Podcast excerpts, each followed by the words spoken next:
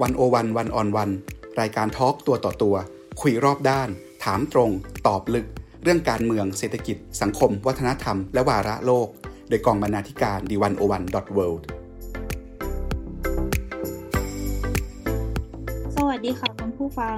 ยินดีต้อนรับเข้าสู่รายการ หนึ่งศูนย์หนึ่ง วัน ออน วัน ในรูปแบบพอดแคสต์ค่ะวันนี้เราจะมาชวนคุณผู้ฟังอ่านอินเดียในระเบียบโลกใหม่กันนะคะถ้าพูดถึงหนึ่งในประเทศที่มีความสำคัญทั้งในด้านการเมืองเศรษฐกิจรวมไปถึงสังคมวัฒนธรรมก็คงหนีไม่พ้นประเทศอินเดียนะคะซึ่งประเทศอินเดียเนี่ยเป็นประเทศที่มีขนาดใหญ่มีอิทธิพลมากในเอเชียแล้วก็มีศักยภาพในหลายๆด้านจนหลายคนจับตามองและตั้งคำถามว่าอินเดียจะสามารถไล่ตามจีนและก้าวขึ้นมาเป็นหนึ่งในมหาอำนาจของโลกได้หรือไม่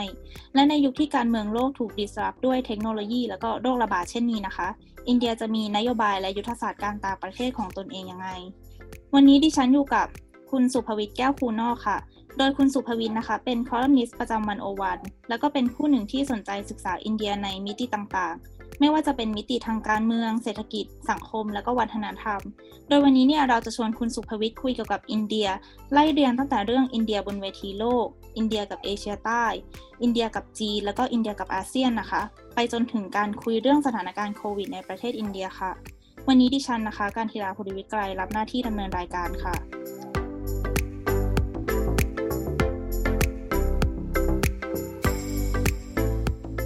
สวัสดีค่ะคุณสุภวิทย์สวัสดีครับก่อนอื่นเลยขอเริ่มต้นคำถามแรกนะคะด้วยการชวนคุณสุภวิทย์เนี่ยฉายภาพใหญ่ๆของอินเดียบนเวทีโลกก่อนเลยว่าปัจจุบันเนี่ยถ้าเราพูดถึงสถานะความเป็นมหาอำนาจในทั้งในการเมืองโลกแล้วก็ในระดับโลกแล้วก็ในระดับทวีปเอเชียเนี่ยอินเดียเขาอยู่ตรงจุดไหนในตอนนี้คะเราจะนิยามอินเดียว่ายังไงก่อนอื่นนะครับก็ต้องก็ต้องมองภาพของระบบความสัมพันธ์ระหว่างประเทศแล้วก็การเมืองโลกนะครับถ้าเราจะให้นิยามของความเป็นมหาอำนาจของอินเดียเนี่ยก็ต้องบอกตามตรงว่าระดับของความเป็นมหาอำนาจของอินเดียเนี่ยน่าจะอยู่ในระดับที่เป็นมหาอำนาจระดับกลางหรือระดับภูมิภาคเท่านั้นแต่ว่าในความคิดของอินเดียเนี่ยครับเขาก็มีความพยายามอย่างมากนะในในการขยายอิทธิพลหรือระดับความเป็นมหาอำนาจของตัวเองแต่อย่างไรก็ตามเนี่ยก็ต้องยอมรับนะครับว่าอินเดียเนี่ยยังคงมีข้อจำกัดในหลายเรื่องเมื่อเทียบกับมหาอำนาจอื่นๆที่ที่เอ่ออยู่ในเวทีโลกปัจจุบันแต่ว่าก็มีความน่าสนใจอย่างเช่นเมื่อไม่นานมานี้ครับเมื่อประมาณเมื่อกลางเดือนที่แล้วเนี่ยอินเดียก็เพิ่งได้รับส, สถานะความเป็นสมาชิกไม่ถาวรของ ยู เอ็น เอส ซี ซึ่งซึ่งก็ก็เข้ามาเอ่อเป็นตำแหน่งที่สำคัญตำแหน่งหนึ่งในเวทีโลกนะครับก็คือสมัชญาสมัชชาใหญ่แห่งเอ่อคณะมนตรีความมั่นคงแห่งสหประชาชาติใช่ไหมครับแล้วถ้าเราดูในเชิงศักยภาพทางการทหารเนี่ยเราก็จะได้เห็นว่าอินเดียเนี่ยมีศักยภาพทางการทหารใหญ่เป็นอันดับที่สี่ของโลกเลยนะครับเพื่อเมื่อเทียบศักยภาพแล้วแล้วก็มีจำนวนทหารเนี่ยมากเป็นอันดับสองของโลกเป็นรองเพียงแค่จีนเท่านั้นเนี่ยครับแต่ถ้าฉายภาพย้อนไปก่อนหน้านี้หรือแม้กระทั่งในปัจจุบันเนี่ยเราก็ต้องมองว่าในยุคสงครามเย็นเองเนี่ยครับอินเดียเขาก็ถือว่าเป็นแกนนำของมหาอำนาจโลกที่เราเรียกว่ากลุ่มไม่ฝักใฝ่ฝ่ายใดเหมือนกันนะก็คือ Non Alignment Movement คือในยุคสงครามเย็นเราจะรู้จักกันใหญ่ๆก็คือขั้วของโลกเสรีที่มีอเมริกาเป็นแกนนำกับโลกสังคมนิยมที่มีสหภาพโซเวียตเป็นแกนนำถูกไหมครับแต่ว่าจริงๆแล้วในเวลานั้นเองมันก็มีกลุ่มที่เราเรียกกันว่า non alignment movement เหมือนกันซึ่งอินเดียเองเนี่ยเขาก็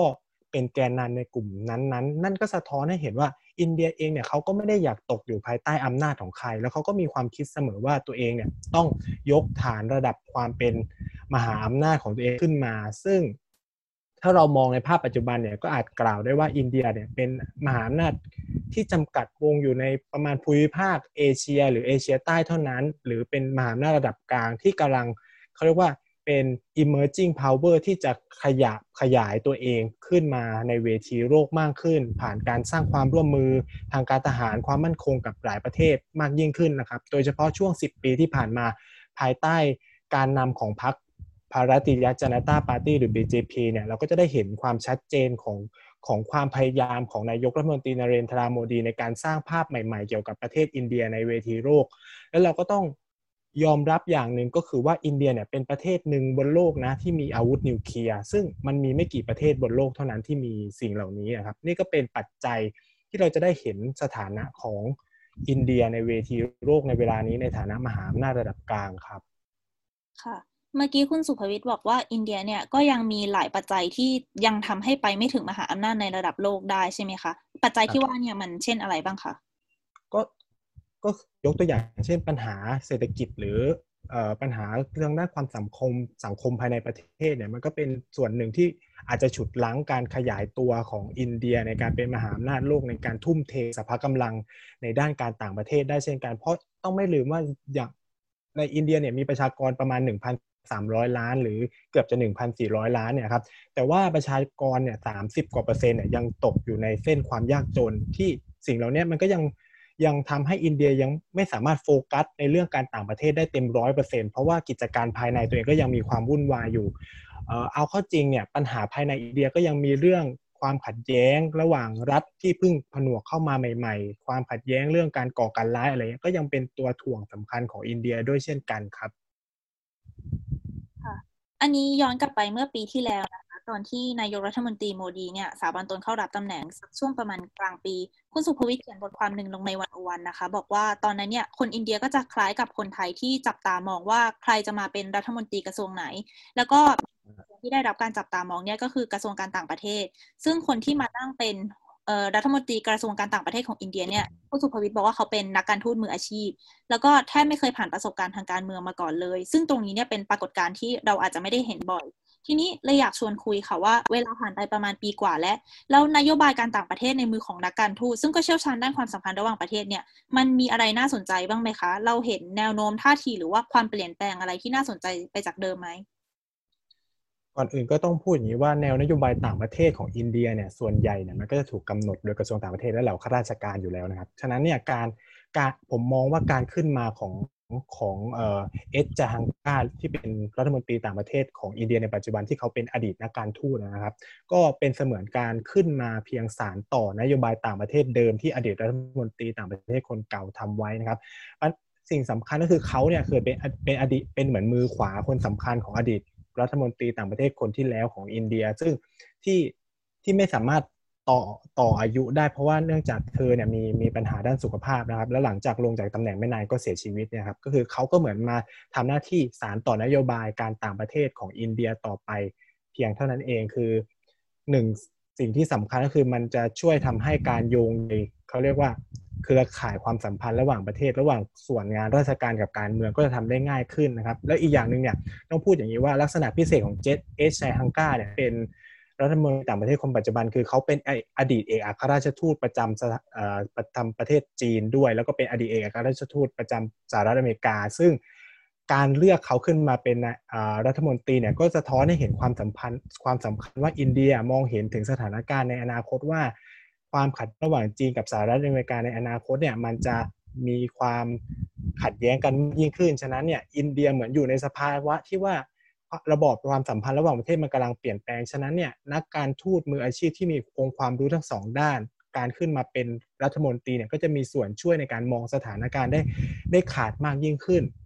นโยบายต่างประเทศของอินเดียส่วนใหญ่เนี่ยก็ยังคงมุ่งเน้นความสัมพันธ์กับเพื่อนบ้านมาให้ความสำคัญกับเพื่อนบ้านเหมือนเดิมนะครับถึงแม้ว่ามันจะมีสถานการณ์ความเปลี่ยนแปลงบางอย่างในหลายเรื่องนะครับแล้วก็ยังมีเน้นการสร้างความร่วมมือกับประเทศมหาอำนาจนะครับแล้วก็รวมถึงการผลักดันนโยบายอย่าง Act-East Policy ที่เป็นนโยบายที่โมดีเนี่ยคาดหวังมากๆนะครับแล้วก็ประเด็นเรื่องปัญหาปากีสถานแล้วสิ่งสำคัญก็คือว่าเอชไชฮังกาเนี่ยเป็นปลัดกระทรวงการต่างประเทศในช่วงที่อินเดียกับจีนเนี่ยมีปัญหากันเมื่อปีสองพันสิบเจ็ดด้วยนะครับฉะนั้นเนี่ยการได้เขาเข้ามาเนี่ยก็จะก็จะทำให้การแก้ไขปัญหาระหว่างอินเดียกับจีนที่มีมาก่อนหน้านี้จนถึงปัจจุบันก็จะได้มีกา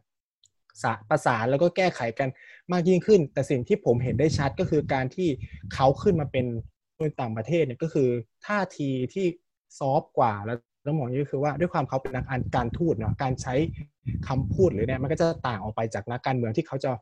มุ่งเน้นระบบฐานเสียงของประชาชนที่มันจะแบบเปลี่ยนแปลงไปตามเขาเรียกว่าความคาดหวังของประชาชนแต่ความที่จาฮังการ์เนี่ยเป็นเหมือนนักการทูตฉะนั้นเนี่ยเขาก็จะยึดผลประโยชน์แห่งชาติมองเรื่องความสัมพันธ์ระยะยาวระหว่างประเทศด้วยฉะนั้นเนี่ยเราก็จะได้เห็นมูดหรือโทนของการใช้คำพูดหรือการทูตของอินเดียในยุคของเขาเนี่ยที่ผ่านมาหนึ่งปีเนี่ยค่อนข้างจะซอฟต์กว่าในช่วงหลายปีที่ผ่านมาด้วยอย่างเงี้ยครับอันนี้ก็คือสิ่งที่จะเห็นได้ชัดกับจากความเปลี่ยนแปลงซึ่งมันเป็นลักษณะส่วนบุคคลนะเนาะอ่าครับ ค่ะโอเคเราก็คุยภาพรวมกันไปแล้วทีนี้อยากจะชวนคุยแต่ละประเด็นที่น่าสนใจเกี่ยวกับการต่างประเทศของอินเดียนะคะประเด็นแรกก็คือเรื่องอินเดียกับเอเชียใต้ค่ะก็คืออย่างที่เราคงรู้กันว่าอินเดียเนี่ยก็ถือว่าเป็นพี่ใหญ่ของเอเชียใต้ทีนี้อยากชวนคุณสุภวิทย์คุยค่ะว่าเมื่อกี้จริงๆพูดมานิดนึงแล้วแหละว่านโยบายการต่างประเทศของอินเดียที่เขามีต่อประเทศในเอเชียใต้เนี่ยเป็นยังไงตั้งแต่อดีตจนถึงปัจจุบันเพื่อนบ้านมาก่อนเนี่ยเขาเขาเลือกใช้วิธีนี้เพราะอะไรแล้วทีนี้พอจีนเริ่มเข้ามามีอำนาจมีอิทธิพลในแถบเอเชียใต้แล้วเนี่ยภูมิรัฐศาสตร์ของเอเชียใต้จะเปลี่ยนไปยังไงแล้วอินเดียเนี่ยเขามองการเข้ามาของจีนยังไงเขาตอบสนองต่อเรื่องนี้ยังไงคะครับก็ถ้าย้อนประวัติศาสตร์ความสัมพันธ์ระหว่างประเทศหรือแนวนโยบายต่างประเทศของอินเดียเนี่ยก็ต้องย้อนไปถึงสมัยยุคของนายกรัฐมนตรีJawaharlal Nehruนะครับประมาณตั้งแต่ที่อินเดียก่อตั้งประเทศขึ้นมาในปีหนึ่งพันเก้าร้อยสี่สิบเจ็ดนะครับคือเราคือคนที่ศึกษาความสัมพันธ์ระหว่างประเทศของอินเดียจะรู้จักในชื่อที่ว่า Nehruvian Foreign Policy ครับก็คือว่านายกรัฐมนตรีเอ่อ Jawaharlal Nehru เนี่ยเป็นเหมือนแบบ founding father หรือเป็นเหมือนกับผู้ที่ออกแบบแนวนโยบายต่างประเทศของอินเดียซึ่งมันกลายเป็นแบบแผนสำคัญของการกำหนดนโยบายต่างประเทศของอินเดียตั้งแต่อดีตจนกระทั่งถึงปัจจุบันซึ่งหนึ่งในนโยบายสำคัญเนี่ยก็คือ Neighborhood First Policy หรือนโยบายเพื่อนบ้านมาก่อนซึ่งอินเดียจะมองเสมอว่าการให้ความสัมพันธ์ความสำคัญกับเพื่อนบ้านเนี่ยถือเป็นนโยบายต่างประเทศอันดับแรกของตนเองมาโดยตลอดนะครับเพราะอินเดียเนี่ยเขามองว่าเพื่อนบ้านสงบเป็นมิตรที่ดีเนี่ยมันก็จะนำมาสู่ความปลอดภัยและความมั่นคงของอินเดียด้วยเช่นเดียวกันนะครับแต่อย่างไรก็ตามเนี่ยคือในอดีตเนี่ยด้วยความที่มันอยู่ในสภาวะที่เป็นสงครามเย็นเนี่ยแล้วประเทศส่วนใหญ่ก็ที่อยู่รอบข้างอินเดียที่เป็นเพื่อนบ้านเหมือนเติบโตหรือหลุดพ้นจากความเป็นอาณานิคมมาพร้อมๆกันฉะนั้นเนี่ยอินเดียที่มีขนาดเศรษฐกิจใหญ่กว่าแล้วก็เหมือนเป็นพี่ใหญ่ที่ให้ความช่วยเหลือทางด้านเศรษฐกิจกับประเทศรอบข้างมาโดยตลอดแล้วก็รวมถึงการเข้าไปแทรกแซงในกิจการการเมืองต่างๆของประเทศเพื่อนบ้านเหล่านี้เพื่อสร้างความมั่นคงให้กับตัวเองครับก็คือเหมือนกับว่าการที่เพื่อนบ้านไม่มีความเปลี่ยนแปลงอะไรมากมันก็นำมาสู่ผลประโยชน์ของอินเดียด้วยเช่นกันเพื่อนบ้านมันก็เหมือนเป็นหลังบ้านของประเทศอินเดียซึ่งลักษณะแบบนี้มันเป็นเหมือนกันทุกประเทศโดยเฉพาะประเทศใหญ่ๆเช่นในสหรัฐอเมริกาเองที่ที่มองว่าลาตินอเมริกาก็เหมือนเป็นหลังบ้านของตัวเองอะไรประมาณนี้ครับอินเดียก็มีลักษณะการมองเอเชียใต้ในลักษณะนี้เช่นเดียวกันนะครับอย่างไรก็ตามเนี่ยสถานการณ์ในภูมิภาคของเอเชียใต้ในช่วงประมาณสิบกว่าปีที่ผ่านมาโดยเฉพาะหลังปีสองพันสิบ สองพันแปดโดยเฉพาะหลังวิกฤตเศรษฐกิจเนี่ยมันก็เกิดความเปลี่ยนแปลงในภูมิภาคนี้มากยิ่งขึ้นซึ่งทำให้อินเดียเนี่ยเล่นบทบาทเดิมแต่มันไม่เป็นผลนะครับก็ก็กล่าวคือก็คือสถานะความสัมพันธ์กับอินเดียกับประเทศเพื่อนบ้านมันมีสถานะความเปลี่ยนแปลงที่ลดลงซึ่งเป็นผลมาจากปัจจัยตัวใหม่นั่นก็คือจีนที่ขยายอิทธิพลเข้ามาในภูมิภาคนี้นะครับคือปฏิเสธไม่ได้ว่าแต่ก่อนเนี่ยต้องพูดอย่างนี้ว่าเพื่อนบ้านของอินเดียมันเหมือนกับว่ามีเพียงอินเดียเท่านั้นเป็นที่พึ่งพาฉะนั้นเนี่ยการที่อินเดียกล่าวอะไรหรือบอกอะไรเนี่ยก็จะเหมือนเป็นการให้คำแนะนำใช้คำนี้แล้วกันก็จะมีแนวโน้มที่จะปฏิบัติตามเพราะว่าอินเดียในเวลานั้นนะเป็นเหมือนกับว่าผู้ให้ทุนรายใหญ่หรือผู้สนับสนุนทางด้านเศรษฐกิจรายใหญ่ของหลายประเทศยกตัวอย่างนะครับเช่นในภูฐานเองเนี่ยในการกำหนดนโยบายหรือการกำหนดเขาเรียกว่าแผนพัฒนาเศรษฐกิจและสังคมแห่งชาติเนี่ยส่วนใหญ่ก็จะได้รับความแนะนำคำแนะนำจากอินเดียเป็นหลักเลยหรือแม้กระทั่งในเนปาลเองก็ตามนะครับบังกลาเทศด้วยเช่นกันเนี่ยแต่ว่าในปัจจุบันเนี่ยการที่จีนเข้ามาในภูมิภาคเนี่ยมันเกิดความเปลี่ยนแปลงก็คือว่าเพื่อนบ้านของอินเดียกลายเป็นว่ามี choice มากขึ้นคือมันไม่เหลือมันไม่ใช่มีแค่อินเดียแล้วตอนนี้มันมีจีนอีกคนนึงเข้ามาในภูมิภาคนะครับแล้วสิ่งที่ยิ่งกว่านั้นก็คือจีนมาพร้อมกับเงินทุนที่หนากว่าใช่ไหมมาพร้อมกับเทคโนโลยีที่ดีกว่าและมาพร้อมกับข้อเสนอที่มันยั่วยวนจิตใจมากกว่าด้วยกล่าวคืออินเดียเนี่ยถึงแม้เขาจะมีการให้เงินทุนทางเศรษฐกิจแต่มันมาพร้อมกับคำว่าคุณต้องเป็นประชาธิปไตยนะคุณต้องเป็นมีความเป็นเสรีนิยมนะแต่สำหรับจีนก็คือคุณจะเป็นอะไรก็ช่างถ้าพร้อมที่จะรับเงินทุนของฉันเนี่ยก็โอเคนะครับซึ่งสิ่งที่เราเห็นได้ชัดเนี่ยคือเคสของศรีลังกาคือในไทยเนี่ยเราจะมักได้อ่านประเด็นเรื่องศรีลังกาเกี่ยวกับกับดักหนี้สาธารณะของของจีนเนาะซึ่งมันกลายเป็นว่าเรื่องนี้มันมันมีการถกเถียงกันพูดถึงกันมากว่าเออเนี่ยมันเป็นกับดักที่จีนวางไว้หรืออะไรเนี่ยแต่ผมขอย้อนไปในสถานการณ์ของศรีลังกาในช่วงเวลาก่อนหน้านี้ก่อนแล้วกันก็คือว่าศรีลังกาเนี่ยเผชิญปัญหาการถูกเขาเรียกว่าคว่ำบาตรจากนานาชาติรวมถึงอินเดียจากประเด็น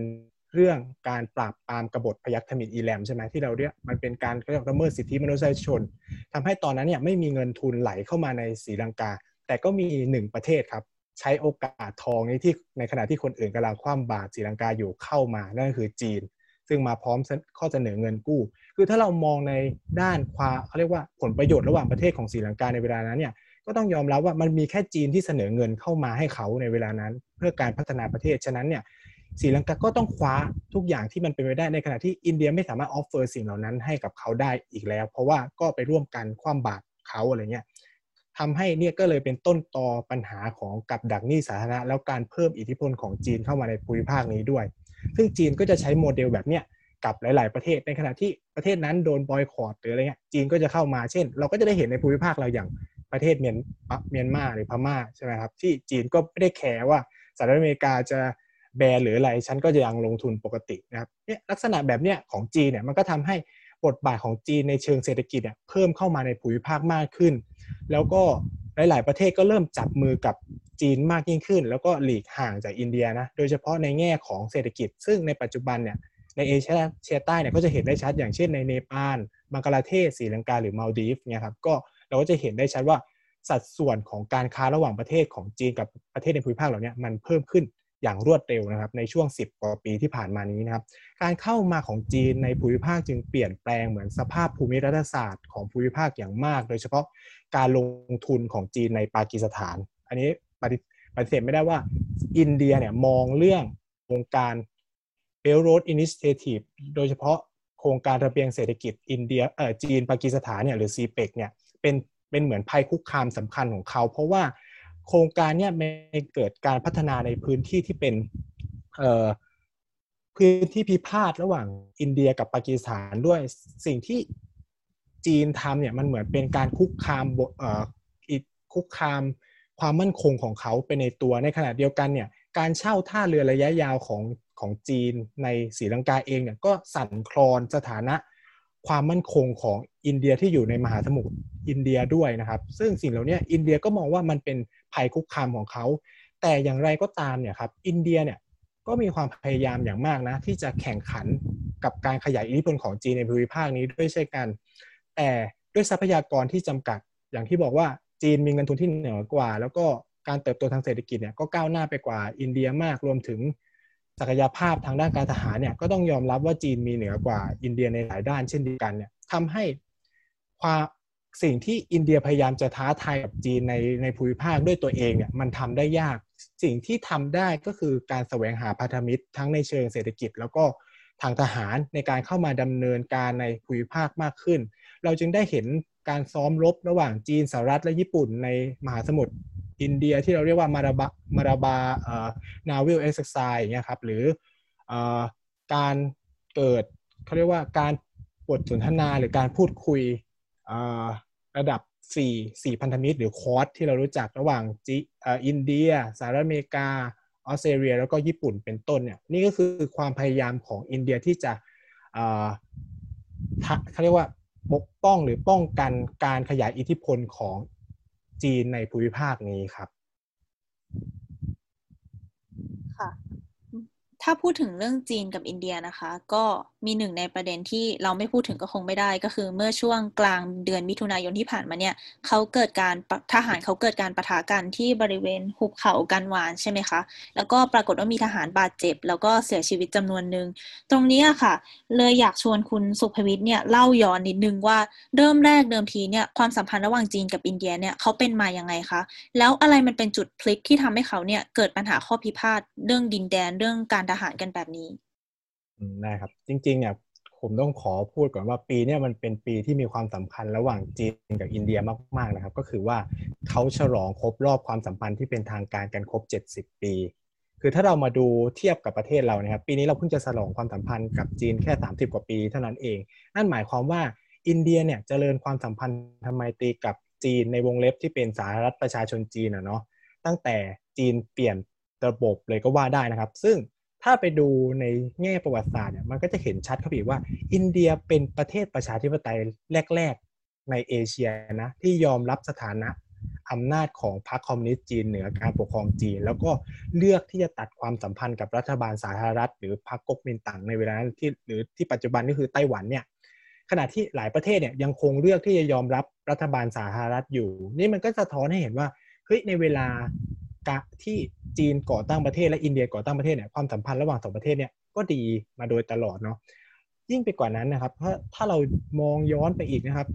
ในความสัมพันธ์ระหว่างจีนอินเดียในช่วงเวลานั้นเองเนี่ย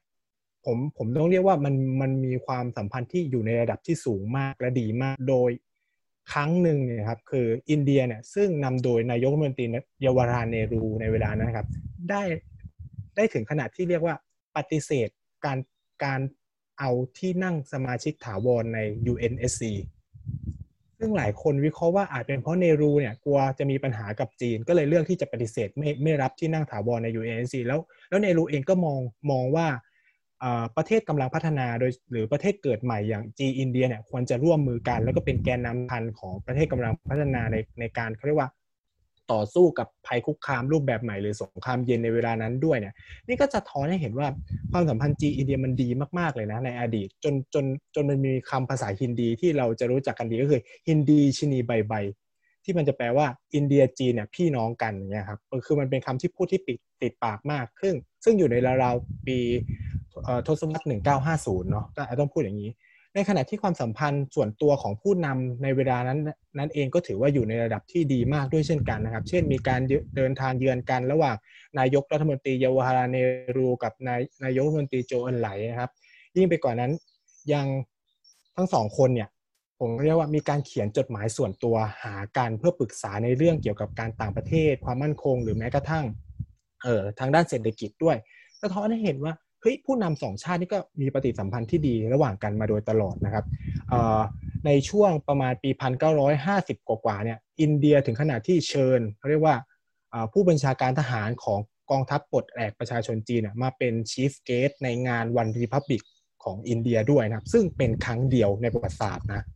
เออนี่คือความสัมพันธ์ที่ดีของทั้งสองประเทศนี้อย่างไรก็ตามเนี่ยก็ต้องพูดกันตรงไปตรงมาว่าความสัมพันธ์อันดีเนี่ยก็อยู่ได้ไม่ค่อยจะนานนักเพราะว่าเมื่อโดยเฉพาะหลังจากที่จีนเคลื่อนทัพบุกทิเบตนะครับซึ่งส่งผลให้จีนและอินเดียเนี่ยมีพรมแดนติดกันคือก่อนหน้าเนี่ยจีนกับอินเดียเนี่ยเขาไม่ได้มีพรมแดนติดกันเพราะว่ามันมีทิเบตขั้นอยู่ถึงถึงแม้ว่าตลอดมาเนี่ยครับผมต้องพูดนี้ว่าหลายคนจะเข้าใจว่าการยึดครองทิเบตเนี่ยเป็นนโยบายของพรรคคอมมิวนิสต์นะครับแต่จริงๆเนี่ยมันเป็นนโยบายของพรรคก๊กมินตั๋งหรือระบบสาธารณรัฐมาโดยตลอดคือจีนเนี่ยเขาอ้างสิทธิ์เหนือทิเบตมาตั้งแต่ยุคราชวงศ์ชิงให้ให้ให้นึกภาพประมาณว่าเราอ้างสิทธิ์เหนือรัฐอื่นไทยเนี่ยและอ้างสิทธิ์เหนือรัฐอื่นๆไม่ว่าจะเป็นล้านนาหรืออะไรเงี้ยครับแต่ว่าสิ่งที่พรรคคอมมิวนิสต์จีนทำเนี่ยก็คือว่าการใช้ทหารบุกเข้าไปยึดทิเบตแล้วก็สามารถผนวกรวมดินแดนทิเบตเข้ามาเป็นส่วนหนึ่งของจีนได้นะครับและเมื่อเราไปดูหลักฐานทางประวัติศาสตร์ที่มันน่าสนใจคือต้องพูดงี้ว่าจีนเนี่ยเข้าไปในทิเบตเป็นเวลาสองช่วงนะประมาณช่วงประมาณปีหนึ่งพันเก้าร้อยห้าสิบกว่าต้นๆแล้วก็อีกคือปีหนึ่งพันเก้าร้อยห้าสิบเก้าในช่วงต้นเนี่ยอินเดียยังไม่มองว่าการเข้าไปของของจีนเนี่ยมีปัญหานะครับมีเอกสารหรือหลักฐานทางประวัติศาสตร์ถึงขนาดบอกว่าอินเดียส่งเป็นผู้ส่งออกข้าวให้กับกองทัพปลดแอกประชาชนจีนที่อยู่ในทิเบตซึ่งจริงๆเนี่ยนักประวัติศาสตร์ในเวลานั้นก็มีการตั้งคำถามว่าทำไมกองทัพจีนถึงสามารถดำรงขนาดอยู่ได้ในทิเบตเพราะว่าการขนส่งคมนาคมหรือการส่งเสบียงจากแผ่นดินใหญ่เข้ามาในทิเบตเนี่ยเป็นไปได้ยากคำตอบที่มันได้การตอบของงานชิ้นล่าสุดที่มันออกมาก็คือว่าอ๋อเพราะว่าจีนกับอินเดียมีสัญญาการค้าข้าวกันโดยอินเดียจะส่งข้าว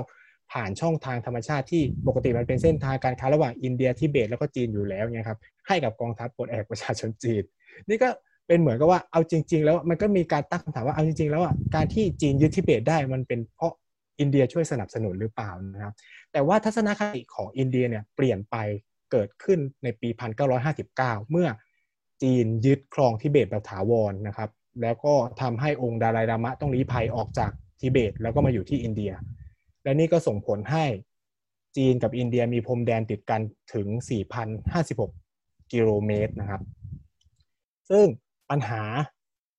เรื่องพรมแดนระหว่างสองประเทศเนี่ยก็เกิดขึ้นนะครับเพราะมุมมองทางด้านกฎหมายระหว่างประเทศที่ต่างกันโดยเฉพาะการกำหนดเขตแดนที่ทำขึ้นตั้งแต่สมัยยุคอาณานิคมโดยอังกฤษเนาะโดยเส้นสำคัญเนี่ยผมต้องพูดอย่างนี้ว่าเส้นสำคือเวลาดูในข่าวไทยเนี่ยจะชอบระบุถึงเส้นพรมแดนแค่เส้นเดียวนะครับแต่จริงๆแล้วว่ามันมีเส้นที่เป็นปัญหาทั้งหมดสองเส้นและต้องแยกออกจากกันด้วยนั่นคือเส้นที่หนึ่งคือเส้นจอห์นสันอีกเส้นหนึ่งคือเส้นแม็กแม็กมาฮันเนาะแม็กมาฮอนเนี่ยคือเส้นจอห์นสันเนี่ยเป็นเส้นที่รัฐบาลอังกฤษในเวลานี้เนี่ยเขาเรียกว่าสำรวจแล้วก็ขีดขึ้นมาแล้วก็บอกว่านี่เป็นเส้นแบ่งพรมแดนระหว่างรัฐบาลอังกฤษในเวลารัฐบาลอังกฤษในอินเดียในเวลานั้นกับมณฑลซินเจียงของของเอ่อจีนใช่ไหมซึ่งไอ้เส้นจอห์นสันเนี่ยมันผนวกรวมเอาดินแดนอักไซชินเป็นของอินเดียนะครับซึ่งทำให้รัฐบาลอินเดียเนี่ยยึดตามเส้นนี้แต่ว่าไอ้เส้นเนี่ยปรากฏว่ามันมีการเขียนใหม่ในปีหนึ่งพันแปดร้อยเก้าสิบเก้าคือเส้นแรกจอห์นสันเนี่ยมันขีดในปีหนึ่งพันแปดร้อยหกสิบเก้าเนาะแต่ว่ารัฐบาลอังกฤษอ่ะทำใหม่ในปีหนึ่งพันแปดร้อยเก้าสิบเก้าซึ่งเส้นนี้ชื่อว่าแมคแมคคาร์ทนีย์แมคโดนัลด์ไลน์นะครับแต่ว่ารอบนี้มันเปลี่ยนไปคือเส้นเนี้ยมันระบุว่าอักไซชินอ่ะมันเป็นส่วนหนึ่งของจีนนะครับอ่าคือพื้นที่ปัญหามันคืออักไซชินนะครับซึ่งปรากฏว่ารัฐบาลจีนเนี่ยถือเอาเส้นนี้กลายเป็นว่าในดินแดนฝั่งลาดักเนี่ยที่มันเป็นปัญหาไอ้เคสปัจจุบันเนี่ยครับก็คือว่ามันเกิดจากการที่อินเดียกับจีนอ่ะใช้เส้นเขตแดนต่างกันนั่นก็คืออินเดียยึดถือเส้นจอห์นสันที่ระบุว่าอักไซชินเป็นของอินเดียในขณะที่จีนเนี่ยยึดถือเส้นแมคโดนัลด์ซึ่งบอกว่าอักไซชินเป็นของจีนอ่าอันนี้เป็นพื้นที่ที่หนึ่งที่เป็นปัญหาในฝั่งลาดักส่วนอีกที่นึงเนี่ยที่มันเป็นปัญหาเหมือนกันก็คืออรุณาจันประเทศซึ่งไอพื้นที่พรมแดนตรงเนี้ยมันถูกขีดโดยเส้นแมคมาฮอนซึ่งมาจากเขาเรียกสิ่งที่เราเรียกว่าชิมราคอนเวอร์เซชั่นคอนเวนชั่นในปีหนึ่งพันเก้าร้อยสิบสี่ซึ่งตอนนั้นเนี่ยรัฐบาลจีนไม่ได้เข้าร่วมเป็นรัฐบาลเป็นทิเบตกับรัฐบาลอังกฤษตกลงกันทำแล้วรัฐบาลจีนเนี่ยก็ไม่ยอมรับการตกลงครั้งนี้เพราะมองว่าทิเบตไม่ได้เป็นตัวแทนของรัฐบาลจีนแล้วทิเบตเนี่ยเป็นส่วนหนึ่งของจีนฉะนั้นข้อตกลงเนี่ยไม่มีผลนะครับพอความเห็นมันไม่ตรงกันแบบนี้นะครับก็นำมาซึ่งปัญหาในเวลานั้นก็คือว่านายกรัฐมนตรีโจอันไหลเนี่ยก็มองว่าเออถ้ามันปล่อยไปอย่างเงี้ยต่อไปจะต้องเกิดปัญหาระหว่างสองประเทศแน่นอนความสัมพันธ์ที่ดีต่อมาก็จะมีปัญหาโจอันไหลเลยเสนอไปยังเอ่อเยาวราชเนรูอย่างนี้นะครับก็คือว่าให้แลกดินแดนกันก็คือจีนจะยอมรับส่วนที่สัญญาแมคโมเส้นแมคโมฮันไลน์ก็คืออรุณาจันประเทศทั้งหมด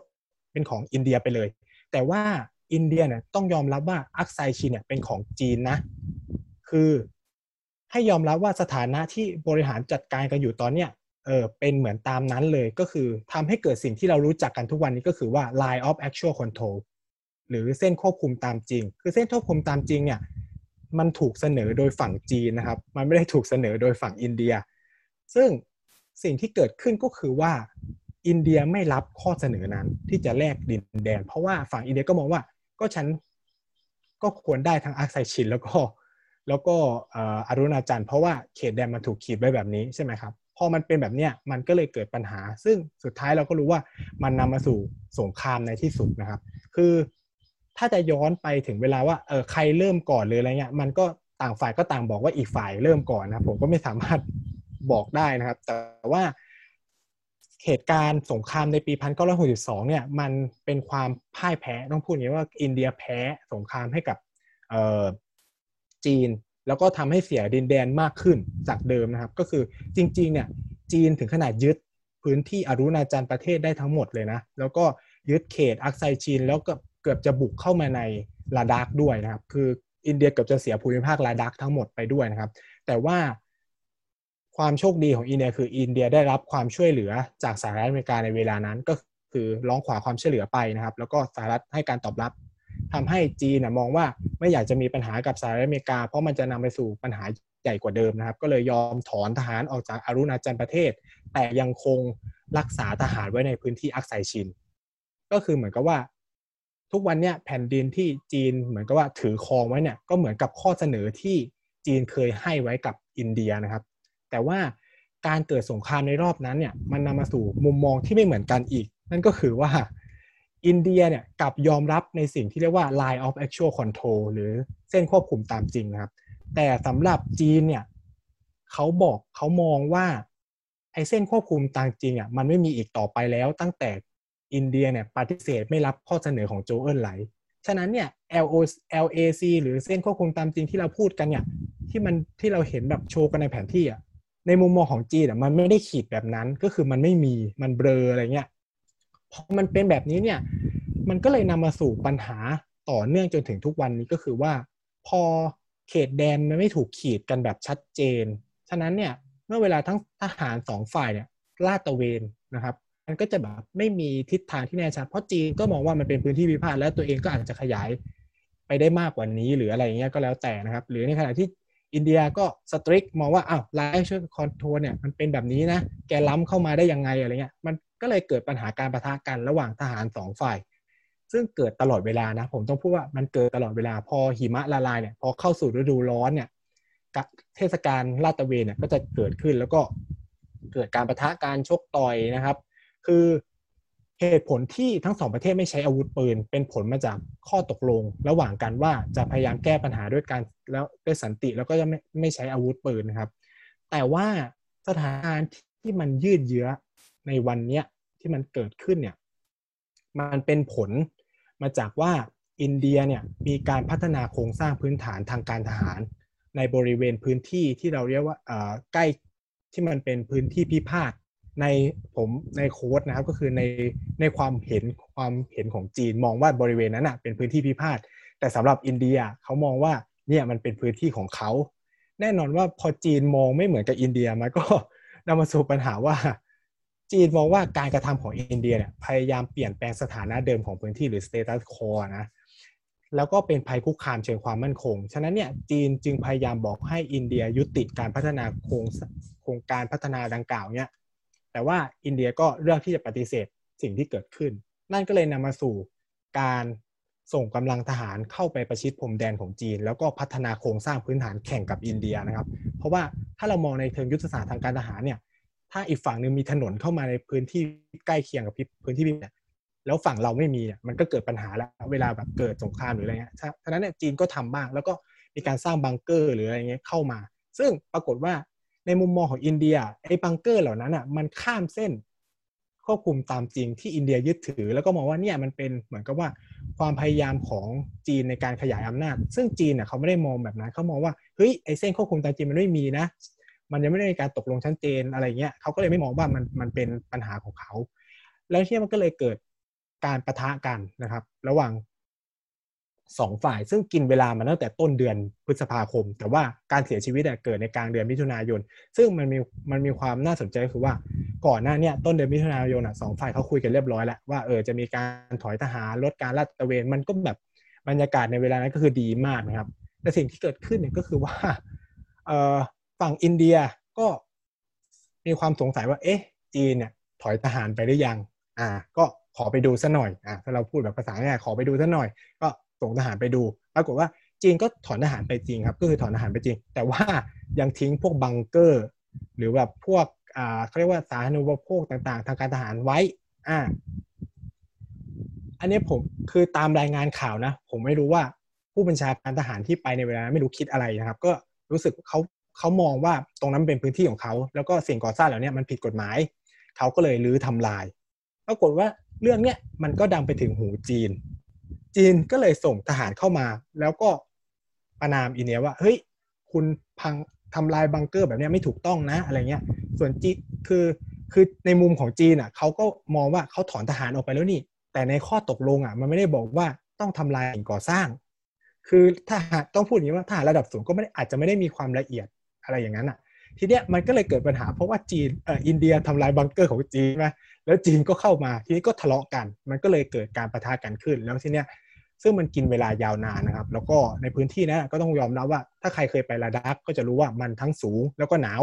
แล้วทหารเหล่าเนี้ยก็บางทีก็เพิ่งมาประจำการเราจะรู้จักชื่อโรคที่เรียกว่า high altitude sickness อะไรอย่างเงี้ยใช่ไหมครับที่มันเป็นแบบโรคที่เกิดจากความกดอากาศมันเปลี่ยนหรือความหนาวของอุณหภูมิเนี่ยปรากฏการเสียชีวิตเนี่ย การเสียชีวิตจากการปะทะกันจริงๆอ่ะเสียชีวิตแค่สามนายนะครับของฝั่งอินเดียเนาะฝั่งจีนเนี่ยก็มีบาดเจ็บเสียชีวิตแต่ว่าเขาไม่เปิดเผยตัวเลขแต่หลักๆอ่ะของอินเดียที่เสียชีวิตเกิดจากการหนาวสั่นหรืออะไรเงี้ยครับเพราะว่าตกลงไปในน้ำนะครับไม่ได้รับความช่วยเหลืออย่างทันท่วงทีหรือความกดอากาศที่เปลี่ยนแปลงอะไรเงี้ยครับก็ทำให้เขาทหารฝั่งอินเดียเสียชีวิตถึงยี่สิบนายรวมๆกันนะเนาะนี่ก็เลยกลายเป็นปัญหาตามมาจนจนถึงทุกวันนี้นะครับแล้วก็ทั้งสองประเทศเนี่ยก็พยายามพยายามจะขี้คลายเรื่องที่เกิดขึ้นอยู่เหมือนกันครับค่ะคือหลายคนเนี่ยจะชอบเอาการปะทะรอบล่าสุดนะคะก็คือเมื่อเดือนที่แล้วเนี่ยไปเทียบกับการปะทะในปีสองพันสิบเจ็ดใช่ไหมคะแต่ว่าแล้วการแต่ว่าจริงๆแล้วเนี่ยการปะทะรอบล่าสุดเนี่ยมันมีอะไรที่น่าสนใจหรือแตกต่างออกไปไหมคะแล้วไอ้การปะทะกันรอบล่าสุดเนี่ยจะส่งผลต่อการวางยุทธศาสตร์นโยบายการต่างประเทศของอินเดียโดยเฉพาะถ้าเราเน้นไปที่นโยบายอินโดแปซิฟิกแล้วก็ความร่วมมือคอร์สยังไงมันจะส่งผลอะไรตรงนี้บ้างไหมคะอืมก็พูดอย่างนี้ว่าถ้าในในในเชิงพื้นที่เนี่ยก็ต้องบอกว่าในปีสองพันสิบเจ็ดเนี่ยมันเกิดในพื้นที่ที่มันเป็นเหมือนเอ่อเค้าเรียกว่าไตรจังชั่นหรือเป็นเหมือนกับว่าพื้นที่สามประเทศที่มันติดกันก็คือภูฏานอินเดียแล้วก็จีนน่ะเนาะ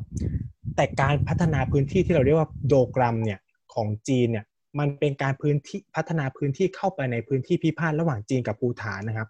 แต่ว่าปัญหาคืออินเดียเนี่ยครับเขาเป็นเหมือนกับว่าเอ่อทำหน้าที่อารักขาให้กับประเทศภูฏานอยู่ในทางการทหารฉะนั้นเนี่ยการพัฒนาพื้นที่โดกรัมในปีสองพันสิบเจ็ดมันเลยนำมาสู่ปัญหากับอินเดียด้วยเพราะอินเดียต้องต้องต้องปกป้องภูฏานใช่ไหมครับแล้วอีกอย่างนึงถ้าจีนพัฒนาพื้นที่ตรงนั้นเสร็จเนี่ยมันก็จะนำถูภัยคุกคามทางด้านความมั่นคงของอินเดียด้วยเพราะว่าบริเวณรอยต่อตรงนั้นมันเป็นเหมือนคอไก่ที่ถ้าจีนยึดบริเวณนั้นได้ก็จะทำให้อินเดียถูกตัดอินเดียแผ่นดินใหญ่จะจะถูกตัดออกจากพื้นที่ที่เราเรียกว่า North East India หรือภาคอีสานของประเทศของอินเดียซึ่งซึ่งอินเดียก็มองว่าเนี่ยมันเป็นภัยคุกคามทางด้านความมั่นคงคือผมไปอ่านงานของนักวิชาการฝั่งจีนนะเขามองว่าไอเหตุการณ์ปีสองพันสิบเจ็ดเนี่ยจีนไม่นึกว่าอินเดียจะมีปัญหากับเรื่องนี้เพราะว่ามันไม่ได้ไปอยู่ในพรมแดนของของอินเดียนะครับ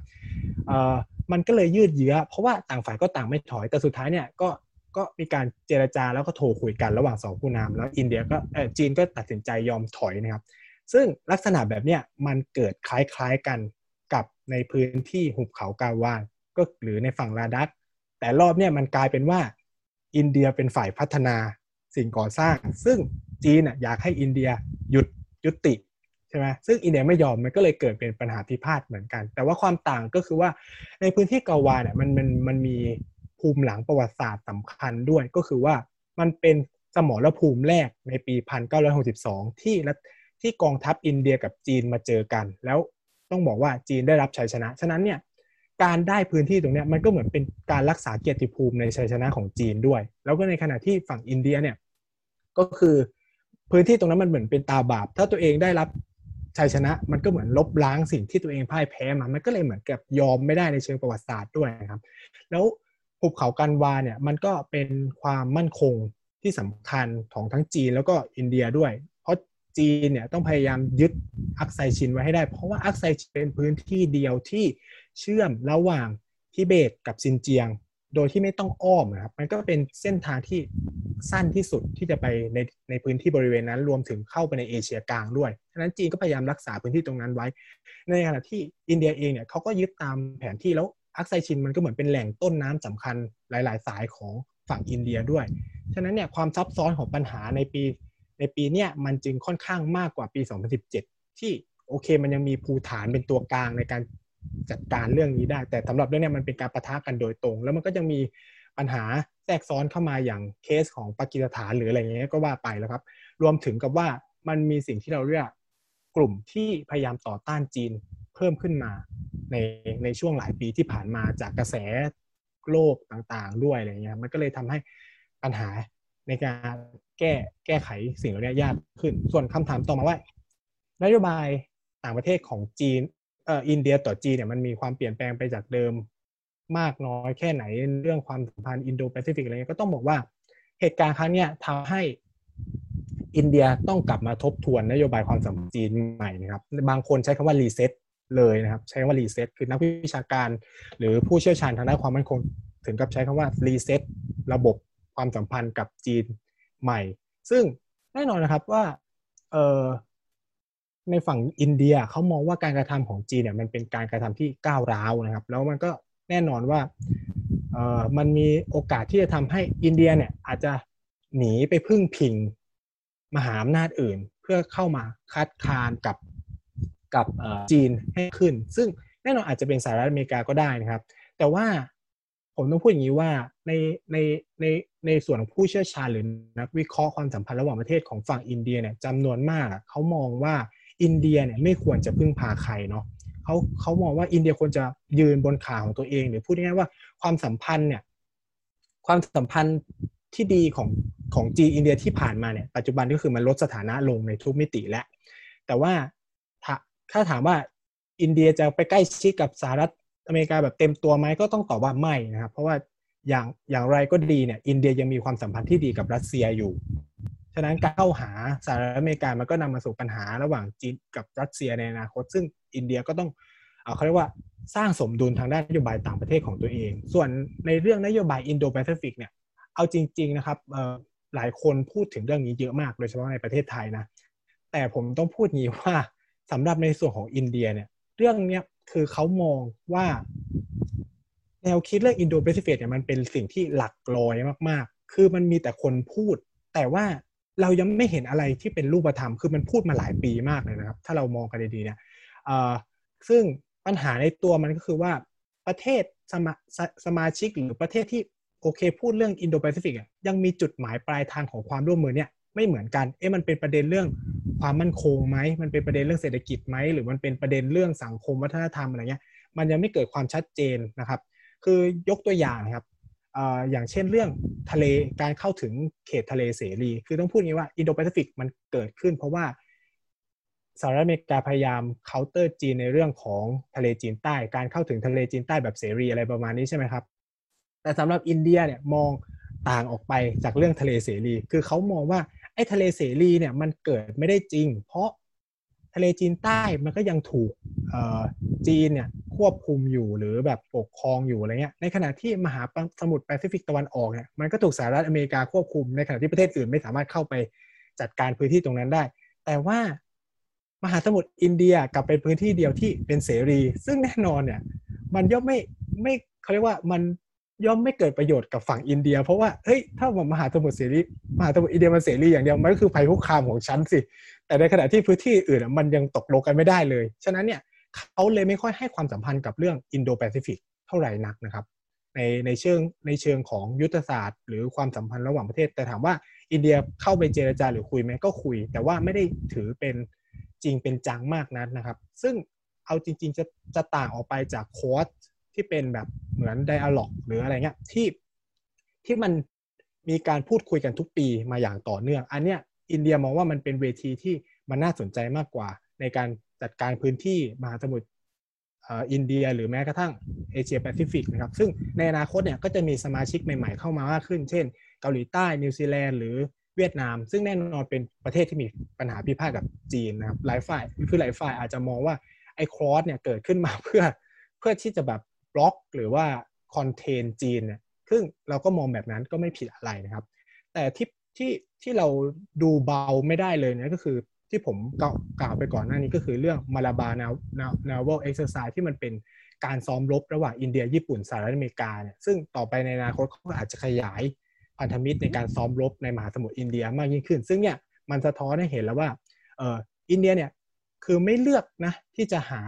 ความสัมพันธ์กับมหาอำนาจแบบเดียวๆแต่เลือกที่จะเป็นแบบพหุภาคีมากกว่าเพื่อจะเอ่อส่งสัญญาณให้กับจีนว่าเออเออการที่แกเอ่อเขาเรียกว่าก้าวร้าวแบบเนี้ยมันก็ต้องเจออะไรแบบนี้ประมาณนี้ครับแต่ว่าถ้ามองในมุมของจีนเนี่ยจีนเขามองอินเดียเป็นพันธมิตรสำคัญอยู่นะเรียกเขาก็คาดหวังให้ให้อินเดียเป็นพันธมิตรสำคัญของเขาต่อไปนะครับเพราะว่าอย่างผมก็ต้องบอกว่าผมปริญญาโทในอินเดียเนาะแต่ว่าไปเรียนปริญญาเอกในในในจีนเนี่ยเราก็ได้เห็นมิติก็คือว่าในปีสองพันสิบเจ็ดเนี่ยกระแสข่าวเรื่องจีนอินเดียคือแรงมากปลุกกระแสชาตินิยมกันสุดขั้วเลยนะครับแต่ว่าเหตุการณ์ปีล่าสุดเนี่ยแทบไม่มีข่าวเรื่องปัญหาอินเดียจีนทั้งที่แบบมีทหารเสียชีวิตเลยนะซึ่งมันควรจะจริงจังมากนี่มันก็สะท้อนให้เห็นว่าเออ จีนยังพยายามต้องการรักษาความความสัมพันธ์หรือความสัมพันธ์ที่ดีกับรัฐบาลอินเดียอยู่นะครับแล้วก็ในอีกมิติหนึ่งก็ต้องยอมรับอย่างหนึ่งว่าจีนเองก็ยังมีปัญหาภายในประเทศไม่ว่าจะเป็นฮ่องกงไต้หวันอะไรเงี้ยซึ่งเขาไม่มีเวลามาแบบยุ่งวุ่นวายอะไรมากกับเหตุการณ์นี้เท่าไหร่นักนะครับอ่านี่มันก็เลยสะท้อนให้เห็นว่าเออบางเออในบางเรื่องที่เรามีนักวิเคราะห์เขียนไปว่าเออปัญหาจีนอินเดียมันเพื่อปลุกกระแสชาตินิยมในฝั่งจีนอะไรเงี้ยก็อาจจะไม่ได้เป็นภาพอย่างอย่างอย่างที่พูดกันแบบนั้นอย่างเงี้ยครับอันนี้ก็จะเป็นภาพรวมเนาะค่ะเวลาเราพูดถึงความสัมพันธ์จีนกับอินเดียค่ะคนส่วนใหญ่อาจจะมองในมิติความมั่นคงว่าเขามีเอ่อการปะทะกันในเรื่องดินแดนอย่างนั้นอย่างนี้แต่ถ้าเรามองมิติอื่นนะคะเช่นด้านเศรษฐกิจหรือว่าสังคมวัฒนธรรมเนี่ยสองประเทศนี้เขามีความสัมพันธ์กันยังไงบ้างคะในมิติอื่นๆที่ไม่ใช่ความมั่นคงอืมครับคือคือตอนที่ผมเขียนบทความลงวันๆผมผมใช้ลักษณะความสัมพันธ์ของอินเดียมันเป็นเหมือนกับว่าเป็นเพื่อนรักเพื่อนร้ายเนาะก็คือเอ่อก็มีปัญหาความขัดแย้งกันไปในเชิงเอ่อความมั่นคงในเรื่องพรมแดนเนาะแต่ว่าถ้าในเชิงมิติทางด้านเศรษฐกิจเนี่ยผมก็ต้องพูดว่าความสัมพันธ์ที่ดีระหว่างสองประเทศเนี่ยก็คือเห็นได้ชัดมากๆนะครับโดยเฉพาะหลังการเยือนประเทศจีนของนายกรัฐมนตรีราชีฟคันธีในปีหนึ่งเก้าแปดแปดนะครับซึ่งนำมาสู่การตกลงกันระหว่างสองชาติว่าจะวางปัญหาพรมแดนลงเนาะแล้วก็มุ่งพัฒนาเศรษฐกิจร่วมกันคือการเยือนของราชีฟคันธีเนี่ยเป็นการเยือนในรอบสามสิบกว่าปีหลังจากที่เกิดปัญหาพรมแดนในปีหนึ่งเก้าหกสองเลยนะซึ่งมันเป็นจุดตัดสำคัญผมมองว่าเป็นจุดตัดสำคัญของความสัมพันธ์ที่ดีระหว่างสองชาตินะครับซึ่งในเวลาต่อมาเนี่ยบทบาทของจีนในอินเดียเนี่ยก็ต้องก็ก็มีมีทิศทางนะครับในเชิงเศรษฐกิจเนี่ยเพิ่มขึ้นอย่างรวดเร็วคือจีนเนี่ยเป็นนายทุนที่เข้าไปในอินเดียตั้งแต่ที่อินเดียเปิดประเทศในช่วงทศวรรษที่หนึ่งเก้าเก้าศูนย์เลยนะเป็นประเทศแรกๆที่เข้าไปแล้วก็แต่ที่เราจะเห็นได้ชัดมากขึ้นเนี่ยก็คือในช่วงยี่สิบกว่าปีที่ผ่านมาเนี่ยจะเห็นว่าการลงทุนของจีนในอินเดียเนี่ยเติบโตแบบรวดเร็วมากแล้วก็มูลค่าการค้าเนี่ยพัฒนาเป็นอย่างรวดเร็วผมยกตัวอย่างง่ายๆนะครับบริษัทจีนจำนวนมากเข้ามาลงทุนในธุรกิจสตาร์ทอัพจำนวนมากของอินเดียซึ่งปัจจุบันนี้กลายเป็นยูนิคอร์นไปแล้วนะครับเอ่อไม่ว่าจะเป็นแอปพลิเคชันจ่ายเงินที่คนอินเดียเนี่ยใช้ทุกวันเลยนั่นคือ Paytm หรือแอปซื้อของที่บ้านบ้านเราอาจจะแบบมีแอปซื้อของหรือแบบคล้ายๆ Amazon อะไรเงี้ยครับที่ชื่อว่า Flipkart เนี่ยอินเดียก็เป็นผู้ลงทุนรายใหญ่เหมือนกันที่ได้ว่าสตาร์ทอัพใหม่ๆที่เกิดขึ้นในอินเดียเนี่ยผู้ลงทุนรายใหญ่เนี่ยก็คือจีนทั้งนั้นเลยคือจีนอยู่เบื้องหลังสตาร์ทอัพจำนวนมากในขณะที่ในเชิงอุตสาหกรรมเองเนี่ยครับบริษัทจีนเองก็เข้ามาลงทุนแล้วก็สร้างฐานการผลิตในอินเดียด้วยเช่นกันนะครับมีบริษัทจำนวนมากเลยโดยเฉพาะบริษัทรถยนต์แล้วก็อุปกรณ์อิเล็กทรอนิกส์นะครับมือถือแบรนด์จีนเป็นที่นิยมอย่างมากในอินเดียไม่ว่าจะเป็น Vivo Oppo หรือ Xiaomi ก็ตามเนี่ยแล้วถ้าเราไปดูตัวมูลค่าการค้าระหว่างประเทศเนี่ยก็จะได้เห็นชัดมากขึ้นก็คือว่าอินเดียเนี่ยกับจีนเนี่ยมีมูลค่าการค้าเนี่ยใกล้ใกล้ๆจะแบบแสนแสนล้านดอลลาร์แล้วประมาณ แปดหมื่น กว่าๆนะครับเอ่อแต่ว่าปริมาณการค้าส่วนใหญ่ของอินเดียเนี่ยมันเป็นลักษณะที่ว่าพึ่งพิงเศรษฐกิจจีนก็คือขาดดุลทางการค้ากับจีนมากกว่ามากกว่าที่ตัวเองจะได้ดุลการค้าก็คือว่าพึ่งพาวัตถุดิบนำเข้าจำนวนมากเพื่อมาผลิตอุปกรณ์ต่างๆในในประเทศตัวเองนะครับยกตัวอย่างนะครับชิ้นส่วนอุปกรณ์อิเล็กทรอนิกส์ทั้งหมดนะครับสมมติมี หนึ่งร้อยเปอร์เซ็นต์ ที่นำเข้าในในอินเดีย สี่สิบแปดเปอร์เซ็นต์ เนี่ยนำเข้าจากจีนนั่นหมายความว่ากว่าครึ่งนึงของอุปกรณ์อิเล็กทรอนิกส์ที่อยู่ในอินเดียเนี่ยต้องนำเข้าจากจีนนะครับ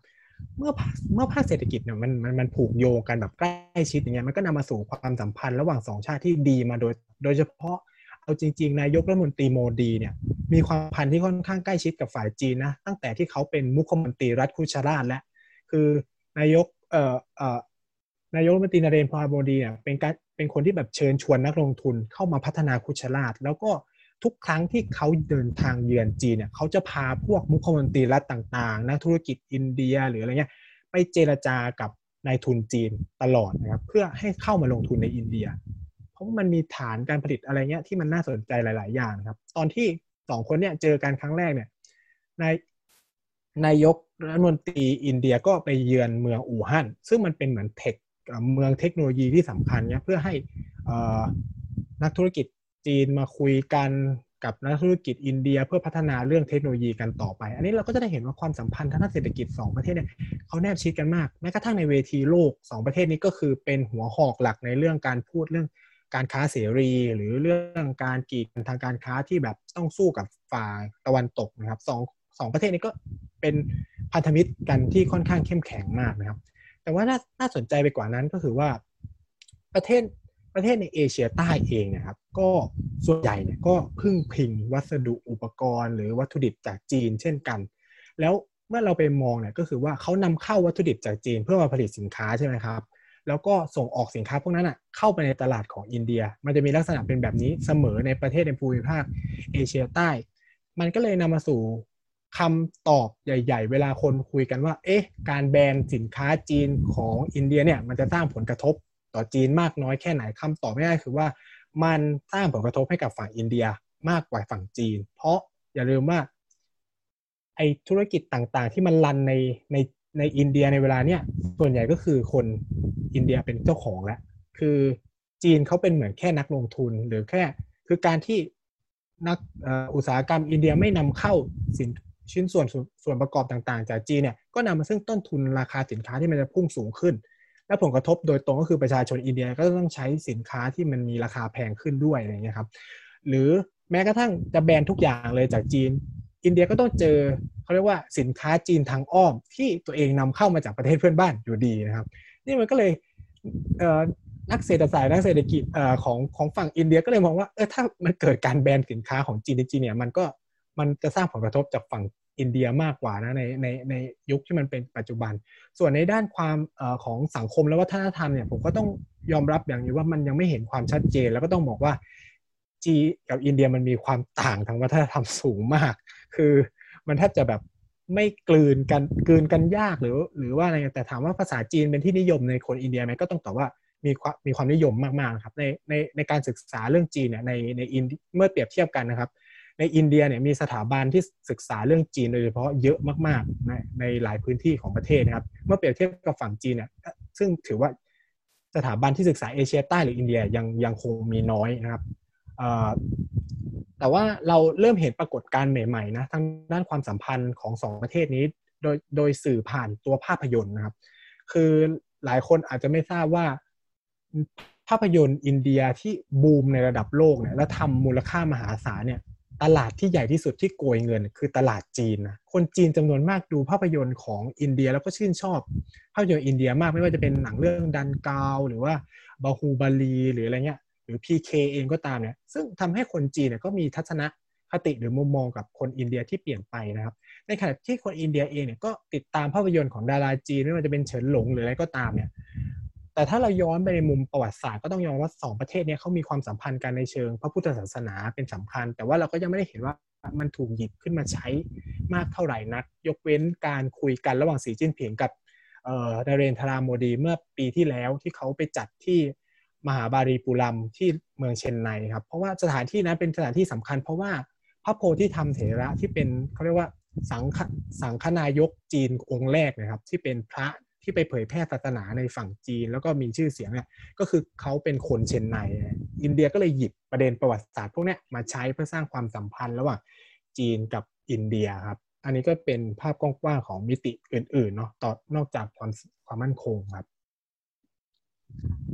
อีกหนึ่งประเด็นที่อยากชวนคุยนะคะก็คือประเด็นเรื่องความขัดแย้งในรัฐจัมมูแล้วก็แคชเมียร์ค่ะคือปีที่แล้วเนี่ยเราจะเห็นว่ามันก็เป็นประเด็นร้อนพอสมควรเนาะที่รัฐบาลเนี่ยได้ประกาศยกเลิกมาตราสามร้อยเจ็ดสิบในรัฐธรรมนูญซึ่งตรงนี้เนี่ยก็จะส่งผลต่อสถานะความเป็นรัฐรูปแบบพิเศษของจัมมูแล้วก็แคชเมียร์ด้วยทีนี้อยากชวนคุณสุภวิทย์คุยค่ะว่ารัฐจัมมูและแคชเมียร์เนี่ยเขามีความพิเศษหรือว่าแตกต่างไปจากรัฐอื่นๆในอินเดียยังไงแล้วการยกเลิกมาตรานี้ค่ะจะกระทบต่อรัฐสองรัฐนี้ยังไงทั้งในแง่ของการเมืองภายในประเทศเนาะแล้วก็ในมุมของความสัมพันธ์ที่คุณสุภวิทย์เนี่ยเรียกว่าเป็นความสัมพันธ์สามเศร้าระหว่างอินเดียปากีสถานแล้วก็มีจีนเข้ามาร่วมด้วยอีกค่ะก็อย่างแรกเลยก็ต้องพูดว่าจัมมูและแคชเมียร์เนี่ยมันมีสถานะพิเศษตั้งแต่การเข้ามาเป็นส่วนหนึ่งของของอินเดียแล้วคือก่อนหน้านี้ตอนต้องพูดอย่างนี้ว่าเวลาเราอธิบายเกี่ยวกับประเทศการปกครองของอินเดียเนี่ยอินเดียเมื่อได้รับเอกราชมันไม่ได้มีแผนที่เป็นลักษณะแบบปัจจุบันนี้นะครับ คือมันเกิดจากการรวมตัวกันของรัฐมหาราชากว่าห้าร้อยรัฐนะแล้วก็ค่อยๆทยอยรวมด้วยคือหนึ่งพันเก้าร้อยสี่สิบเจ็ดปุ๊บมีประเทศอินเดียแล้วรัฐบาลอินเดียก็ต้องแล้วก็มีประเทศปากีสถานซึ่งทั้งสองประเทศเนี่ยต้องแข่งกันกระจายกับรัฐมหาราชาต่างๆเพื่อให้ผนวกรวมเป็นส่วนหนึ่งของของตัวเองนะครับมันก็จะมีรัฐมหาราชาใหญ่ๆจำนวนมากเลยถ้าถ้าดูในแผนที่อินเดียเนี่ยผมอยากแนะนำให้ไปดูอย่างรัฐเตลังกานากับอาร์ธรประเทศแต่ก่อนเนี่ยมันคือเมืองมันคือไฮเดราบัดซึ่งเขามีนิซามปกครองครับคือในเวลานั้นน่ะนิซามยะซึ่งเป็นคนมุสลิมเนี่ยครับอยากไปอยู่กับปากีสถานนะฮะซึ่งถ้าเราไปดูในแผนที่อินเดียมันคือกลางประเทศมันก็จะทำให้ว่าปากีสถานอยู่กลางประเทศอินเดียมันก็จะแปลกๆใช่ไหมครับซึ่งการจัดการของอินเดียก็คือส่งทหารเข้าไปยึดนะครับอ่าในขณะที่จามูแคชเมียร์เนี่ยเจ้ามหาราชาเป็นคนฮินดูแต่ว่าประชากรส่วนใหญ่เนี่ยเป็นคนมุสลิมมันก็เลยเกิดปัญหาว่าอ้าวแล้วจะต้องอยู่กับใครระหว่างอินเดียกับกับปากีสถานซึ่งปากีสถานเนี่ยเขาก็มองว่าเออจามูแคชเมียร์น่าจะอยู่เขาเพราะประชากรเนี่ยเป็นคนมุสลิมส่วนใหญ่แล้วมันก็เกิดมีการประท้วงนู่นนี่นั่นอะไรเงี้ยปากีสถานก็เลยส่งทหารเข้ามาในรัฐจามูและแคชเมียร์ก่อนนะแล้วก็ยึดได้ไปบางส่วนมหาราชาในเวลานั้นน่ะคือต้องพูดว่าคนแคชเมียร์เนี่ยแล้วก็มหาราชาในเวลานั้นจริงๆเขาไม่ได้อยากเลือกนะเขาอยากเป็นเอกราชนะครับคือปัญหาของอังกฤษก่อนออกไปเนี่ยปัญหาคือมันดันให้รัฐมหาราชาต่างๆเนี่ยมีแค่สองช้อยคืออยู่กับอินเดียหรือปากีสถานแต่ไม่ให้พวกเนี้ยเป็นเอกราชมันก็เลยนำมาสู่ปัญหาก็คืออ้าวแล้วพอปากีสถานบุกเข้ามามหาราชาก็กลัวเนี่ยเพราะตัวเองเป็นฮินดูใช่ไหมล่ะต้องเสียสถานะก็เลยขอความช่วยเหลือจากอินเดียอินเดียก็เลยบอกว่าถ้าจะให้ฉันเข้าไปช่วยเธอก็ต้องยอมเซ็นสนธิสัญญามาเป็นส่วนหนึ่งของประเทศอินเดียเออมันก็เลยนำมาสู่ว่าโอเครัฐมหาราชาก็เลยเซ็นสัญญาอยู่กับอินเดียมันก็เลยเกิดสงครามระหว่างอินเดียกับปากีสถานตั้งแต่แบบแยกประเทศใหม่ๆเลยเพราะประเด็นแคชเมียร์นะครับแต่ว่าอย่างไรก็ตามเนี่ยอินเดียก็ยังให้สถานะพิเศษกับแคชเมียร์โดยมีการกำหนดในรัฐธรรมนูญเป็นพิเศษว่าเออจะมีการปกครองตนเองในลักษณะพิเศษเช่นกำหนดระบบภาษีระบบกฎหมายอะไรเงี้ยของตัวเองแล้วก็มีระบบศาลแยกขาดออกจากจากอินเดียเป็นพิเศษอะไรเงี้ยแต่ว่าจุดเปลี่ยนมันเกิดขึ้นเพราะว่าในปีสองพันสิบเก้าในการรณรงค์หาเสียงเลือกตั้งก่อนหน้าเนี่ยมันเกิดประเด็นผู้ก่อการร้ายในแคชเมียร์ใช่ไหมครับเอ่อพรรค บี เจ พี ซึ่งนำโดยนเรนทรา โมดีก็หาเสียงว่าถ้าเขาได้เป็นรัฐบาลเนี่ยเขาจะทำให้แคชเมียร์เป็นส่วนหนึ่งของอินเดียแบบแท้จริงอะไรเงี้ยก็คือจะไม่ได้มีสถานะพิเศษซึ่งปรากฏว่าเขาก็ชนะเลือกตั้งแล้วทุกคนก็คงไม่คิดว่าเขาจะทำจริงๆแต่เขาก็ทำจริงจังมากๆก็คือการยกเลิกสถานะพิเศษของรัฐจามูแคชเมียร์แล้วก็แตกเป็นดินแดนสหภาพจามูแคชเมียร์แล้วก็ดินแดนสหภาพลาดักนะครับคือในอินเดียเนี่ยจะมีระบบการปกครองในสองรูปแบบคือดินแดนสหภาพกับระบบรัฐเนาะหรือที่เราเรียกว่าสเตทรัฐเนี่ยจะยังคงความเป็นอิสระก็คือไม่ต้องขึ้นก็คือแบบมีอิสระทางกฎหมายเศรษฐกิจอะไรเงี้ยของตัวเองไปแต่คำว่าดินแดนสหภาพคือมันถูกปกครองโดยตรงจากรัฐบาลกลางเนี่ยครับก็คือถ้าในแง่การปกครองก็ต้องบอกว่าสถานะของจามูแคชเมียร์ลดจากแบบอิสระมากๆที่สุดเลยอิสระมากกว่ารัฐอื่นๆด้วยเหลือกลายเป็นเพียงแค่รัฐที่รัฐบาลกลางเข้าไปปกครองดูแลเองไม่มีการเลือกตั้งเพราะเพราะว่าก็คือขึ้นตรงต่อรัฐบาลกลางส่วนสูญเสียอิสระทั้งหมดในการบริหารจัดการนะครับแล้วก็แน่นอนนะครับมันก็คือจุดผมมองว่ามันเป็นจุดจบแล้วอะคือคนแคชเมียร์เนี่ยต้องพูดอย่างนี้ว่าเขาไม่ได้อยากไปอยู่กับปากีสถานนะครับตอนที่ผมไปแคชเมียร์ก็ได้มีโอกาสคุยหรือคุยกับคนแคชเมียร์จำนวนคนแคชเมียร์จำนวนมากต้องการเอกราชนะต้องการเป็นแบบรัฐอิสระแยกขาดจากทั้งสองประเทศเลยอะไรเงี้ยซึ่งการที่อินเดียทำแบบนี้มันก็เหมือนว่าโอกาสที่จะเป็นอิสระเนี่ยก็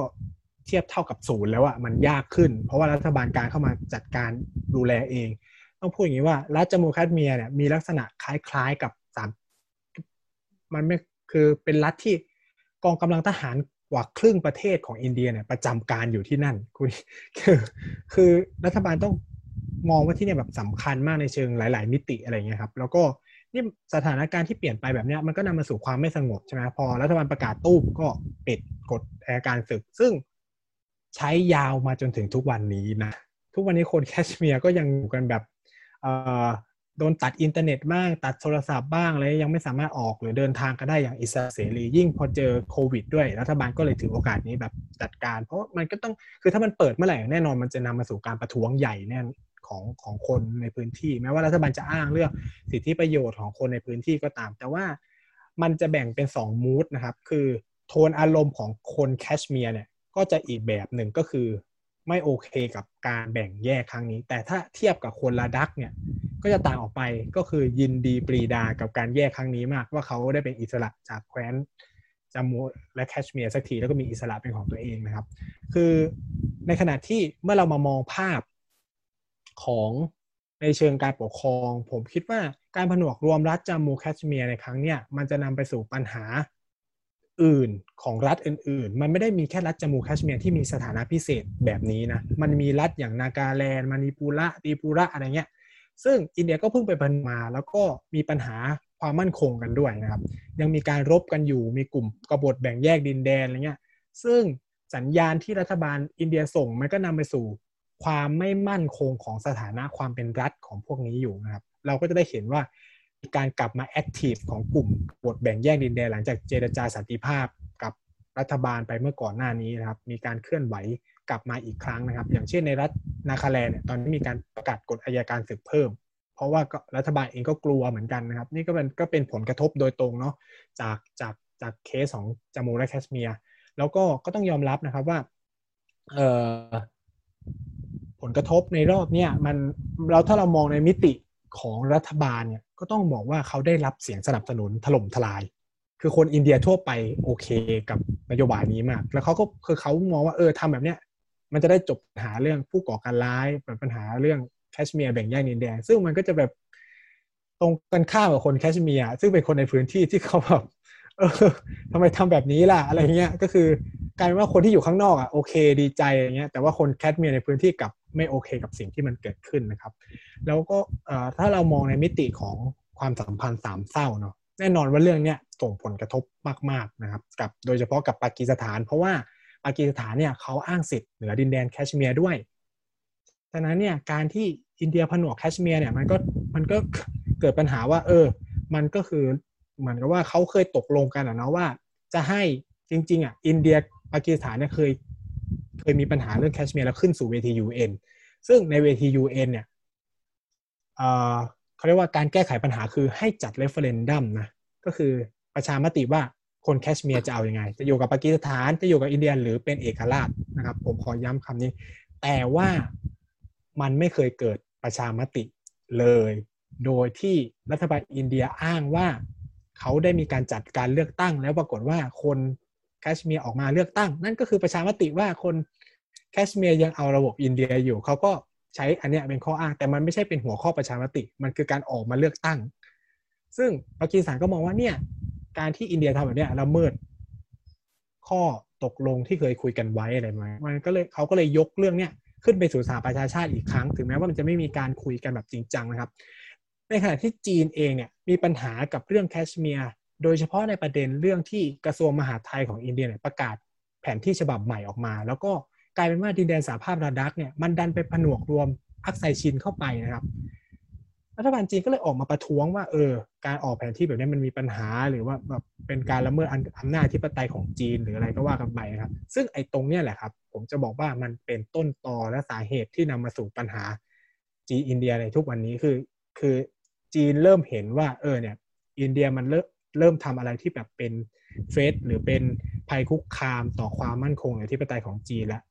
ฉะนั้นในช่วงประมาณเดือนเมษายนที่ผ่านมาจีนก็เลยประกาศแผนที่ใหม่เหมือนกันแล้วก็รวมเอารัฐอรุณาจันทร์แล้วก็อักไซชินทั้งหมดเป็นของเขาด้วยเหมือนกันอะไรเงี้ยครับอันนี้ก็เป็นสิ่งที่เราจะได้เห็นจากประเด็นเรื่องแคชเมียร์เนาะ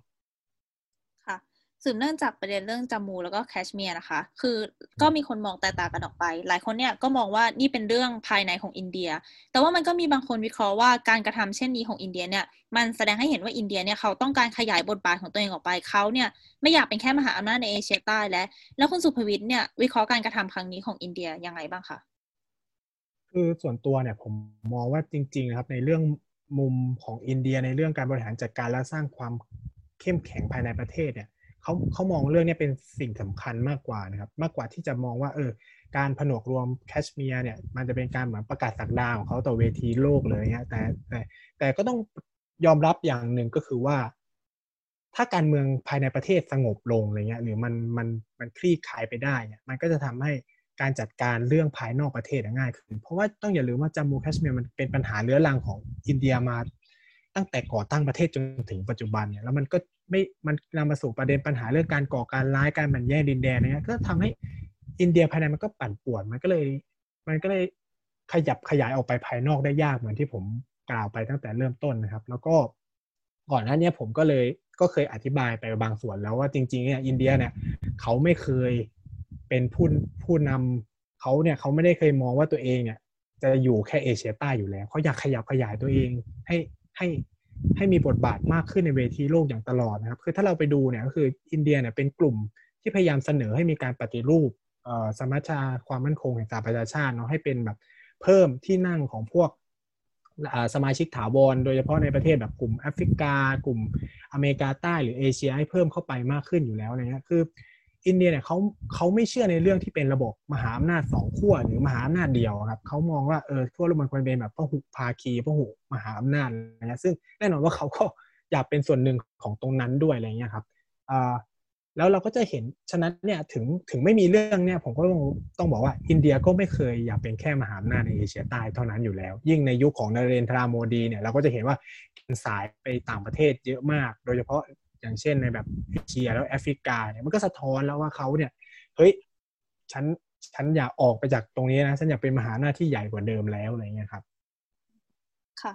เมื่อกี้ที่เราคุยกันเนี่ยเราพูดถึงสามประเทศหลักๆก็คืออินเดียจีนแล้วก็ปากีสถานซึ่งสิ่งที่สามประเทศเนี่ยมีจุดร่วมกันก็คือทั้งสามประเทศเนี่ยต่างครอบครองอาวุธนิวเคลียร์กันทั้งสามประเทศซึ่งก็อย่างที่คุณสุภวิทย์บอกว่ามันมีไม่กี่ประเทศหรอกที่ครอบครองอาวุธนิวเคลียร์แต่ทั้งสามประเทศเนี่ยครอบครองอาวุธนิวเคลียร์หมดเลยแล้วก็เป็นสามประเทศที่มีปัญหากันด้วยแล้วหลายครั้งที่เราเห็นว่าอาวุธนิวเคลียร์เนี่ยก็เป็นตัวแสดงที่สำคัญเหมือนกันในเวทีระหว่างประเทศแล้วพอสามประเทศที่มีปัญหากันเนี่ยมาครอบครองอาวุธนิวเคลียร์มันเป็นไปได้ไหมคะที่เวลาเขามีข้อพิพาทกันเนี่ยมันจะสร้างแรงสั่นสะเทือนหรือว่าทำให้เกิดอะไรขึ้นในเวทีโลกหรือว่าอนาคตเนี่ยจะมีรัฐอื่นๆเข้ามาพัวพันในข้อพิพาทตรงนี้ด้วยเพราะว่าปัจจัยที่มาจากอาวุธนิวเคลียร์เป็นหลักต้องบอกว่าคือเวลาประเทศต่างๆมันมีปัญหากันแน่นอนว่ามันเป็นประเด็นปัญหาความมั่นคงร่วมกันทั้งโลกนะเพราะว่าในปัจจุบันเนี่ยมันคอนเนคโลกมันแบบเชื่อมโยงกันด้วยระบบโลกาภิวัตน์มากมายแต่สำหรับกรณีสามประเทศเนี่ยอย่างอย่างที่คุณคุณมายบอกคือมันมีความพิเศษก็คือว่าเขามีอาวุธนิวเคลียร์ในครอบครองคือต้องยอมรับนะว่าการมีอาวุธนิวเคลียร์เนี่ยมันนำมาสู่ความกังวลของประเทศอื่นๆด้วยว่าถ้ามันนำไปสู่การปะทะกันที่แรงขึ้นมันก็จะอาจจะเอ่อเกิดสงครามนิวเคลียร์ได้แล้วยิ่งไปกว่านั้นเนี่ยต้องยอมรับอย่างนึงว่าจีนและอินเดียเป็นหนึ่งและสองประเทศที่มีประชากรมากที่สุดในโลกและถ้าเรามองพยากรณ์ไปในอนาคตสองประเทศนี้ก็จะเป็นประเทศที่มีเศรษฐกิจขนาดใหญ่อันดับต้นๆของโลกด้วยนี่ก็จะยิ่งปัญหาก็ยิ่งซับซ้อนเพราะว่าปัญหาของสามประเทศนี้ก็เหมือนเป็นว่าเป็นการปะทะกันของประเทศที่มีไซส์บิ๊กๆทั้งประชากรทั้งเศรษฐกิจซึ่งแน่นอนมันเรียกเลี่ยงไม่ได้ว่ามันจะกลายเป็นเรื่องของเวทีโลกแล้วโดยเฉพาะที่จีนเนี่ยดันมีที่นั่งถาวรใน ยู เอ็น เอส ซี อีกปากีสถานแล้วก็อินเดียก็มีที่นั่งไม่ถาวรใน ยู เอ็น เอส ซี อีกพอมันเกิดปัญหาเขาก็พยายามไลฟ์คือแบบเอาอิชชูพวกเนี้ยเข้าไปสู่เวทีโลกในในในหลายๆครั้งอ่ะเนาะเพื่อจะแก้ปัญหาถ้าแบบมันตกลงกันไม่ได้จริงๆแล้วก็ทุกวันเนี้ยทั้งจีนและอินเดียมันเหมือนเป็นเหมือนซัพพลายเชนของโลกเนาะในเชิงอุตสาหกรรมวัตถุดิบต่างๆเนี่ยการเกิดสงครามระหว่างสองชาติแน่นอนมันนำมาสู่วิกฤตเศรษฐกิจโลกได้เลยเพราะว่ามันจะทำให้เกิดการหยุดชะงักของอะไรอย่างเงี้ยครับผลกระทบมันก็เลยเห็นได้ชัดว่าถ้ามันเกิดข้อพิพาทของสองประเทศเนี่ยมันจะสั่นสะเทือนโลกได้ได้เช่นเดียวกันนะครับแล้วยิ่งไปกว่านั้นเนี่ยทั้งสามประเทศเนี่ยเอ่อผมว่ามันมีลักษณะพิเศษอย่างนึงก็คือว่าเอ่อเค้าพยายามใช้การเจรจาในแบบพหุภาคีหรือทวิภาคีมากกว่าที่จะเอ่อดึงคนอื่นเข้าไปยุ่งกับเค้าถ้าถ้าเรื่องนั้นเนี่ยไม่ไม่ได้แบบไม่สุดหนักหนาสาหัสจริงๆอ่ะเขาก็จะเลือกใช้เวทีโลกแบบคุยกันแบบทวิภาคีมากกว่าแต่ว่าถ้าถามว่ามีโอกาสไหมที่รัฐอื่นๆจะเข้าไปยุ่งวุ่นวายหรือจุ้นกับปัญหาของสามประเทศเนี่ยผมก็ต้องบอกว่าในประวัติศาสตร์เนี่ยมันเคยเกิดขึ้นเนาะตั้งแต่ในปี หกสิบสองปัญหาจีนอินเดียเราก็ได้เห็นว่าสหรัฐเข้ามาอย่างที่ผมเล่าไปหรือในสงครามเอ่อเอกราชของบังกลาเทศในปีหนึ่งพันเก้าร้อยเจ็ดสิบเอ็ดเนี่ยทั้งสหภาพโซเวียตและสหรัฐอเมริกาก็เข้ามาในปัญหานี้ด้วยเช่นกันแต่ว่าที่เราจะเห็นก็คือว่าความขัดแย้งเนี่ยเวลามันเกิดขึ้นหรือการเข้ามาของประเทศอื่นนอกกลุ่มความขัดแย้งเนี่ยมันย่อมมาพร้อมกับว่าประเทศเหล่านั้นคำนวณแล้วแหละว่าการเข้ามาของประเทศที่สามในปัญหาความขัดแย้งเนี่ยเขาย่อมได้รับประโยชน์เนาะถ้ามันไม่ได้รับประโยชน์เนี่ยเขาก็จะไม่เลือกที่จะปฏิเสธอย่างโดยปัจจุบันเนี่ยเราก็จะเห็นชัดว่าเนี่ยโดนัลด์ทรัมป์เนี่ยพยายามเสนอตัวเองเป็นตัวกลางตลอดเวลาเลยตั้งแต่ปัญหาแคชเมียร์ระหว่างอินเดียกับปากีสถานและหรือในประเด็นอินอินเดียล่าสุดเนี่ยเขาก็เสนอตัวเป็นคนกลางแล้วซึ่งที่เราเห็นก็คือทั้งทั้งสามฝ่ายก็คือปฏิเสธไม่เอาสหรัฐอเมริกาเพราะว่าเขาก็มองว่ามันอาจจะมีปัญหาก็ได้หากคนกลางเข้ามาแก้ปัญหาก็เลยเลือกที่จะใช้แนวทางทวิภาคีมากกว่าแต่ผมก็ไม่ได้ปิดนะว่าเออประเทศอื่นมันจะไม่เข้ามาแทรกแซงหรือเข้ามาแสดงท่าทีกับประเด็นพิพาทเหล่านี้ซึ่งมันก็เกิดขึ้นทั่วโลกอ่ะที่ที่เวลามันตกลงกันไม่ได้อะไรเงี้ยแต่ละประเทศก็พยายามดึงพันธมิตรเข้ามาแก้ไขปัญหาของตัวเองอะไรเงี้ยครับค่ะ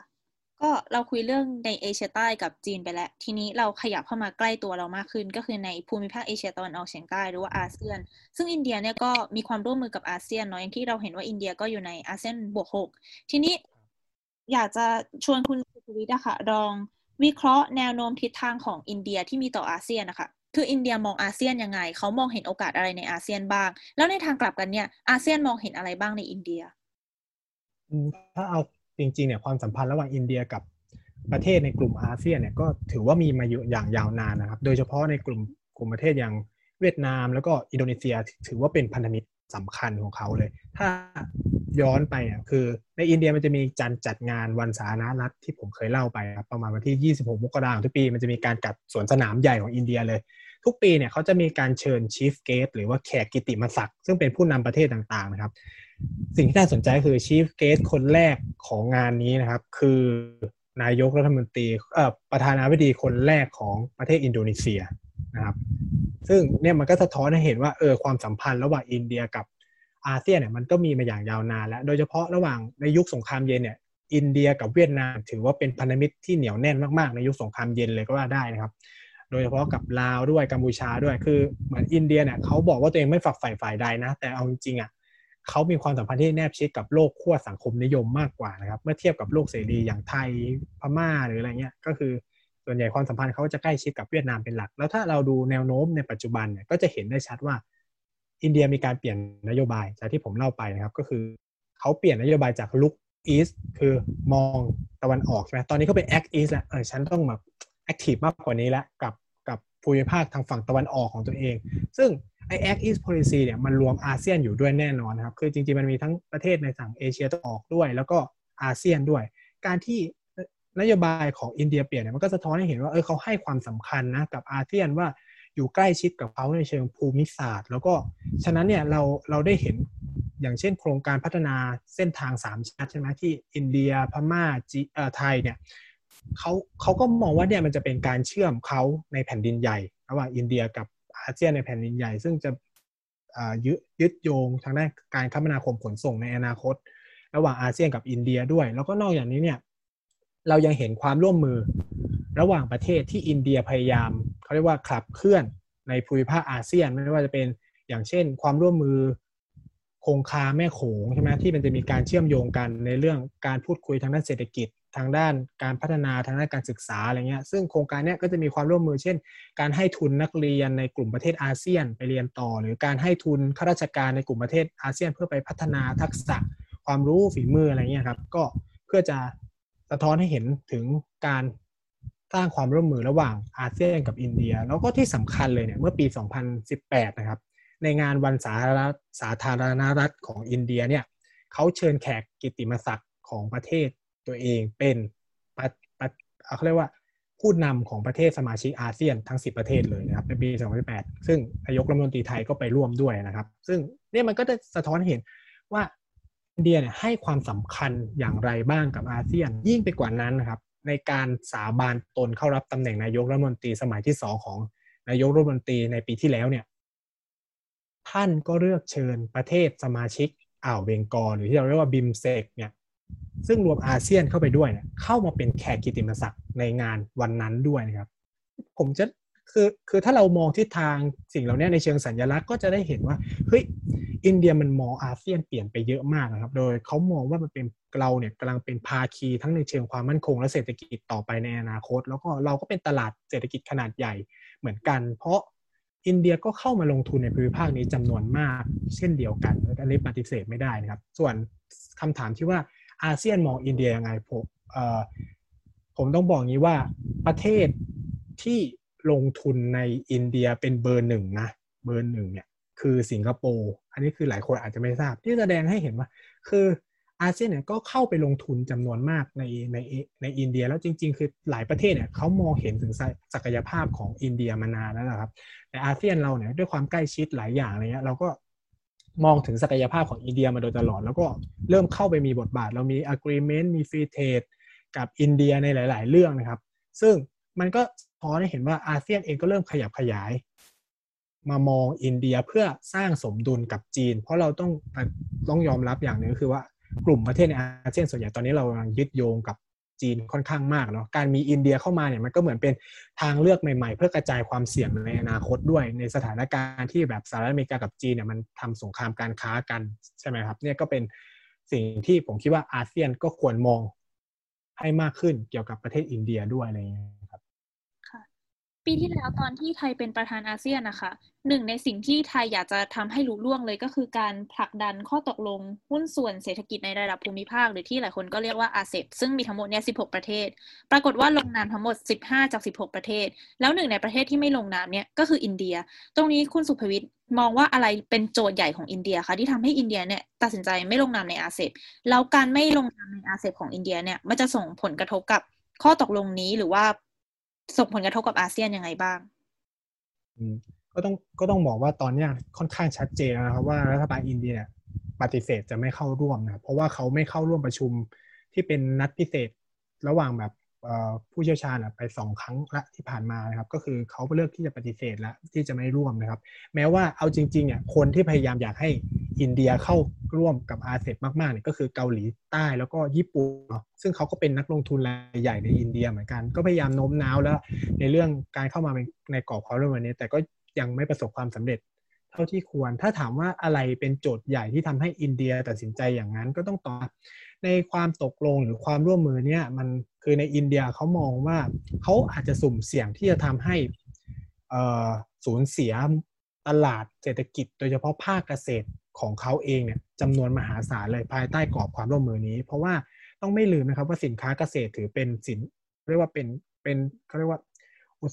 อุตสาหกรรมใหญ่แล้วก็เป็นภาคเศรษฐกิจใหญ่ของประเทศอินเดียด้วยซึ่งรัฐบาลเนี่ยพยายามคุ้มครองมาโดยตลอดเนาะเพราะมันมีความอ่อนไหวทั้งในเชิงการเมืองเศรษฐกิจด้วยแล้วก็แน่นอนคะแนนเสียงของรัฐบาลเองครับซึ่งมันงอนแง่นมามาตั้งแต่ก่อนเลือกตั้งและพอพอเรื่องอาเซียนเข้ามาเนี่ยมันก็มีการคุยเจรจากันซึ่งอินเดียเนี่ยมองเรื่องปัญหาสินค้าเกษตรเนี่ยยังไม่ถูกคุ้มครองเท่าที่ควรโดยเฉพาะสินค้าอ่อนไหวสำหรับเขาเนี่ยในขณะเดียวกันนะครับก็คือเรื่องภาคอุตสาหกรรมหรือภาคการผลิตเองเนี่ยก็ต้องยอมรับว่าอินเดียยังด้อยประสิทธิภาพมากๆเมื่อเทียบกับหลายๆประเทศในในกรอบความร่วมมือนี้นะครับ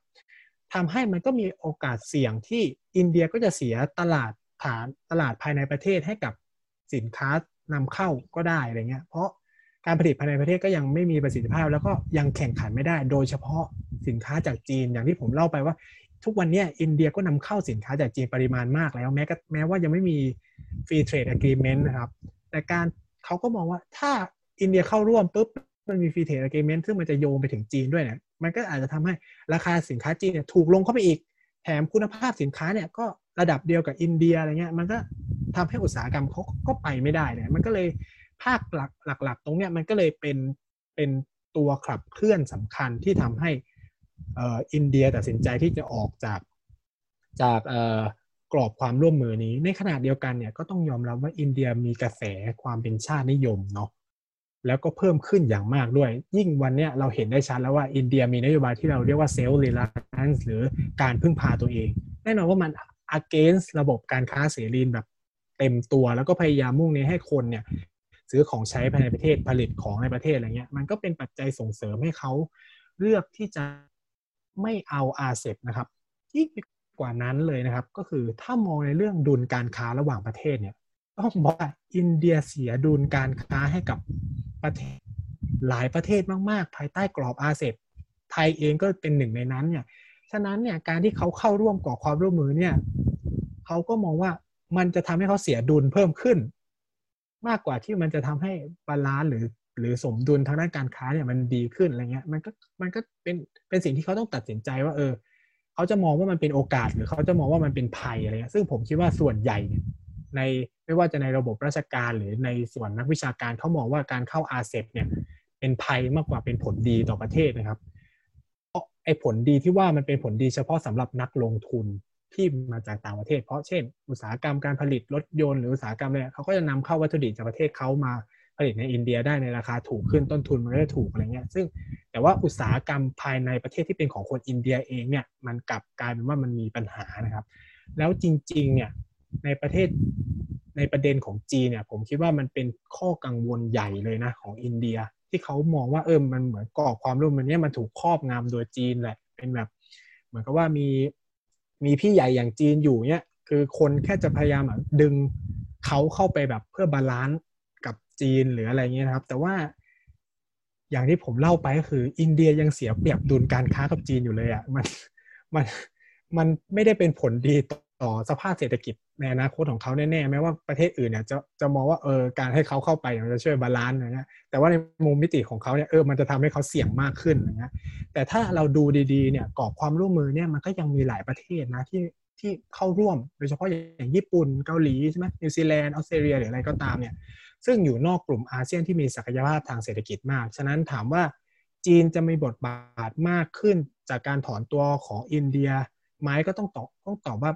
ในส่วนตัวผมผมคิดว่ามันยังไม่มีความชัดเจนมากแต่ว่าแน่นอนแหละตลาดอาเซียนกับจีนเนี่ยมันก็จะแบบเติบโตมากขึ้นมันก็จะทำให้บทบาทอิทธิพลของจีนต่ออาเซียนเนี่ยเพิ่มขึ้นแต่ว่าในมิติของญี่ปุ่นเกาหลีอะไรเงี้ยที่อาจจะเขาเรียกว่า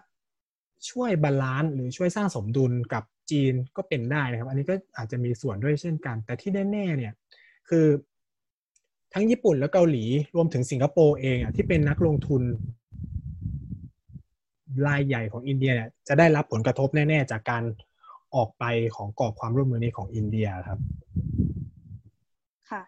อีกประเด็นนึงที่อยากชวนคุยนะคะก็คือเรื่องอินเดียกับโควิดค่ะคือตอนนี้เราจะเห็นว่าอินเดียเนี่ยมีผู้ติดเชื้อค่อนข้างมากก็คือแซงรัสเซียขึ้นมาเป็นอันดับสามของโลกแล้วแล้วทีเนี้ยอย่างหนึ่งที่มันน่าสนใจมากๆในกลุ่มอินเดียหรือว่าเอเชียใต้โดยรวมเนี่ยก็คือทวีปนี้เป็นทวีปที่มีความร่วมมือกันในระดับภูมิภาคอะค่ะในเรื่องโควิดผ่านทางสมาคมความร่วมมือแห่งภูมิภาคเอเชียใต้ซึ่งตอนนี้เราจะเห็นว่าองค์การระหว่างประเทศหลายๆที่เนี่ยโดนวิพากษ์วิจารณ์เยอะมากองค์การอนามัยโลกก็โดนว่าไม่ได้ออกมาแสดงท่าทีอะไรเท่าที่ควรแต่ว่าเอเชียใต้เนี่ยกลับมีความร่วมมือกันแบบนี้แล้วก็ผ่านทางการนำของอินเดียด้วยตรงนี้ค่ะมันสะท้อนความสำคัญสะท้อนนัยสำคัญอะไรบ้างไหมคะหรือว่าคุณสุภวิทย์คิดว่ามันสะท้อนให้เห็นบทบาทหรือว่าความพยายามอะไรที่น่าสนใจของอินเดียบ้างในการเป็นผู้นำในการรับมือกับโควิดครั้งนี้ค่ะผมพูดว่าไอ้เรื่องกรอบความร่วมมือเอเชียใต้กับกับสถานการณ์โควิดเนี่ยผมคิดว่ามันเป็นความร่วมมือครั้งหนึ่งมีความสำคัญเนาะเพราะว่ากรอบความร่วมมือที่เราเรียกว่าซาร์กหรือสมาคมความร่วมมือแห่งเอเชียใต้เนี่ยมันหยุดชะงักไปนานมากแล้วครับประมาณห้าปีการประชุมเมื่อเมื่อต้นปีที่ผ่านมาเรื่องโควิดเนี่ยถือว่าเป็นครั้งแรกที่เขาหันหน้ากลับมาคุยกันอีกครั้งนะซึ่งผมแน่นอนครับมันสะท้อนสะท้อนว่าอินเดียพยายามจะกลับมาสร้างบทบาทนำของตัวเองในภูมิภาคเอเชียใต้มากขึ้นแต่ถามว่าณจนถึงวันนั้นจนถึงวันเนี้ยมันมันเป็นยังไงก็ต้องตอบว่ามันไม่มีความก้าวหน้าอะไรมากขึ้นเท่าไหร่เพราะตอนที่อินเดียเสนอให้มีการจัดประชุมอะครับมันเป็นช่วงที่ผู้ติดเชื้อในอินเดียเนี่ยยังมีจำนวนค่อนข้างน้อยมากทรัพยากรอินเดียยังมีเหลือเฟือในการบริหารจัดการนะครับแต่เมื่อเทียบพอผ่านไปเพียงหนึ่งเดือนเนี่ยตัวเลขอินเดียขึ้นเป็นหมื่นสองหมื่นเป็นจนเป็นแสนในทุกวันเนี่ยจนจะถึงล้านแล้วเนี่ยก็ทำให้เฉพาะแค่ในประเทศตัวเองก็อาจจะเรียกได้ว่าเอาตัวแทบไม่รอดอินเดียต้องรับบริจาคได้ได้ได้รับการสนับสนุนทั้งไอ้เครื่องตรวจหน้ากากอนามัยคือกลายว่าจีนเนี่ยส่งมาให้นะครับแล้วตอนเนี้ยภูมิภาคในเอเชียใต้เนี่ย ก็พึ่งพาความช่วยเหลือจำนวนมากจากจีนแทนเพราะว่าจีนสามารถจัดการเรื่องต่างๆได้เรียบร้อยแล้วผมก็ต้องตอกอย่างตรงตรงไปตรงมาว่าในช่วงแรกเราก็จะได้เห็นได้ชัดแหละครับว่าเอออินเดียมีการส่งความช่วยเหลือเบื้องต้นไปยังประเทศต่างๆในภูมิภาคนี้ซึ่งมันก็ได้เรียกว่าเราก็ต้องบอกว่ามันก็ได้ใจเพื่อนบ้านนะว่าเออเออคุณเข้ามาช่วยนะในช่วงที่เรากำลังแบบประสบวิกฤตแต่ต้องบอกว่าตอนนั้นเนี่ยเอเชียใต้ยังติดเชื้อน้อยมากๆเป็นภูมิภาคที่แบบมีปริมาณการติดเชื้อแบบไม่ไม่ไม่ถึงพันด้วยรวมๆกันคือน้อยมากๆครับก็อินเดียก็ยังมีศักยภาพในการส่งสิ่งสิ่งเหล่านี้ให้กับเพื่อนบ้านได้นะครับแต่ถ้าถามว่าปัจจุบันเนี่ยก็คือถ้าจะเรียกว่าเงียบเงียบกริบนะครับแล้วส่วนหนึ่งก็คือว่าปากีสถานเองเนี่ยก็ไม่ได้โอเคกับการทำอย่างนี้ของอินเดียด้วยคือเขามองว่าถ้าจะจัดประชุมแบบเอเชียใต้ใช่ไหมทำไมทำไมไม่ให้เลขาธิการของซาร์กเนี่ยเป็นผู้ดำเนินการทำไมอินเดียต้องมาเป็นคนนำเข้าใจไหมคือคือเราต้องมองว่ามันสิ่งแบบนี้มันก็แสดงให้เห็นว่าเอออินเดียพยายามแบบโดมิเนตหรือสร้างบทบาทนำในเอเชียใต้มากยิ่งขึ้นแต่ว่าการมีปากีสถานอยู่เนี่ยมันก็ทำให้เขาทำอะไรได้ยุ่งยากอยู่นะเพราะว่าเขาก็เออแน่นอนเป็นไม้เบื่อไม้เมากันมาตลอดแล้วนี่ก็เป็นปัญหาใหญ่ที่ทำให้กลุ่มความร่วมมือเนี่ยมันไม่กล้าวหน้าแม้ว่าจะมีอายุยาวนานแล้วอินเดียเองก็หนีไปพึ่งไปหาบิมเซกหรืออาเซียนแทนซึ่งมันก็รวมประเทศเอเชียใต้ไปด้วยแต่ว่าไม่มีปากีสถานแค่นั้นเองในประมาณนี้ครับค่ะก็จากที่คุยมาทั้งหมดนะคะก็มาสู่คำถามสุดท้ายของเราว่าสำหรับคุณสุภวินเนี่ยถ้าเรามองไปที่คนที่สนใจศึกษาการเมืองระหว่างประเทศเนี่ยถามง่ายๆเลยว่าทำไมศึกษาอินเดียการศึกษาอินเดียเนี่ยจะช่วยให้เรามองเห็นหรือว่าเข้าใจพลวัตทางด้านการเมืองระหว่างประเทศมากขึ้นได้ยังไงถามที่น่าสนใจนะครับคือเอาจริงๆนะครับคือคนไทยหลายคนเนี่ยอาจจะไม่รู้ว่าประเทศไทยเอาเข้าจริงแล้วเป็นเพื่อนบ้านกับประเทศอินเดียนะครับเพราะเรามีพรมแดนทางทะเลติดกันเอออันเนี้ยคือเป็นสิ่งที่เวลาคุยกันเรื่องแบบเออไทยมีเพื่อนบ้านเป็นใครบ้างแล้วก็จะพูดถึงพม่ากัมพูชาอะไรอย่างเงี้ยแต่ว่าหลายคนไม่รู้ว่าเฮ้ยเราเป็นเพื่อนบ้านกับอินเดียเพราะเรามีทะเลติดกันนะเออเนี่ยมันก็จะให้เห็นว่าเนี่ยแค่เนี้ยคือถ้าคุณมองแค่ว่าอินเดียเนี่ยเป็นเพื่อนบ้านเราเนี่ยการศึกษาความสัมพันธ์ระหว่างประเทศก็จะเปลี่ยนไปแล้วเพราะเราจะเห็นว่าเราศึกษาเรื่องเพื่อนบ้านเยอะมากนะแต่กลายเป็นว่าเราไม่มีการศึกษาเรื่องอินเดียแบบจริงจังหรือคือถ้าอย่างผมเนี่ยเรียนในสายความสัมพันธ์ระหว่างประเทศหรืออะไรเงี้ยถ้าเราไปดูในวิชาที่เรียนอ่ะกลายว่าเรามีวิชาจีนศึกษาสหรัฐอเมริกาศึกษาเฉพาะแยกขาดเฉพาะเลยนะครับแต่ถ้าเป็นเรื่องอินเดียกลับไปอยู่ในเรื่องการศึกษาว่าด้วยภูมิภาคเอเชียใต้ซึ่งคำถามก็นำมาสู่ว่าเออทำไมเราไม่มีการศึกษาเรื่องอินเดียแบบจริงจริงจังๆทั้งที่ผมต้องพูดอย่างนี้ว่าในปัจจุบันเนี่ยบทบาทของอินเดียเนี่ยมันมันมีเพิ่มมากยิ่งขึ้นนะครับในการเป็นแกนนำของขั้วใหม่ๆในในเวทีโลกโดยเฉพาะในระบอบคือผมมองว่าในอนาคตอาจจะเป็นระบอบพหุพหุภาคีหรืออะไรก็ว่าไปนะครับที่มันจะแบบมีโลกมีหลายขั้วมากยิ่งขึ้นครับจีนเองก็ยังไม่ถึงกับมีอำนาจที่จะมาแบบแข่งขันแบบจริงจังกับ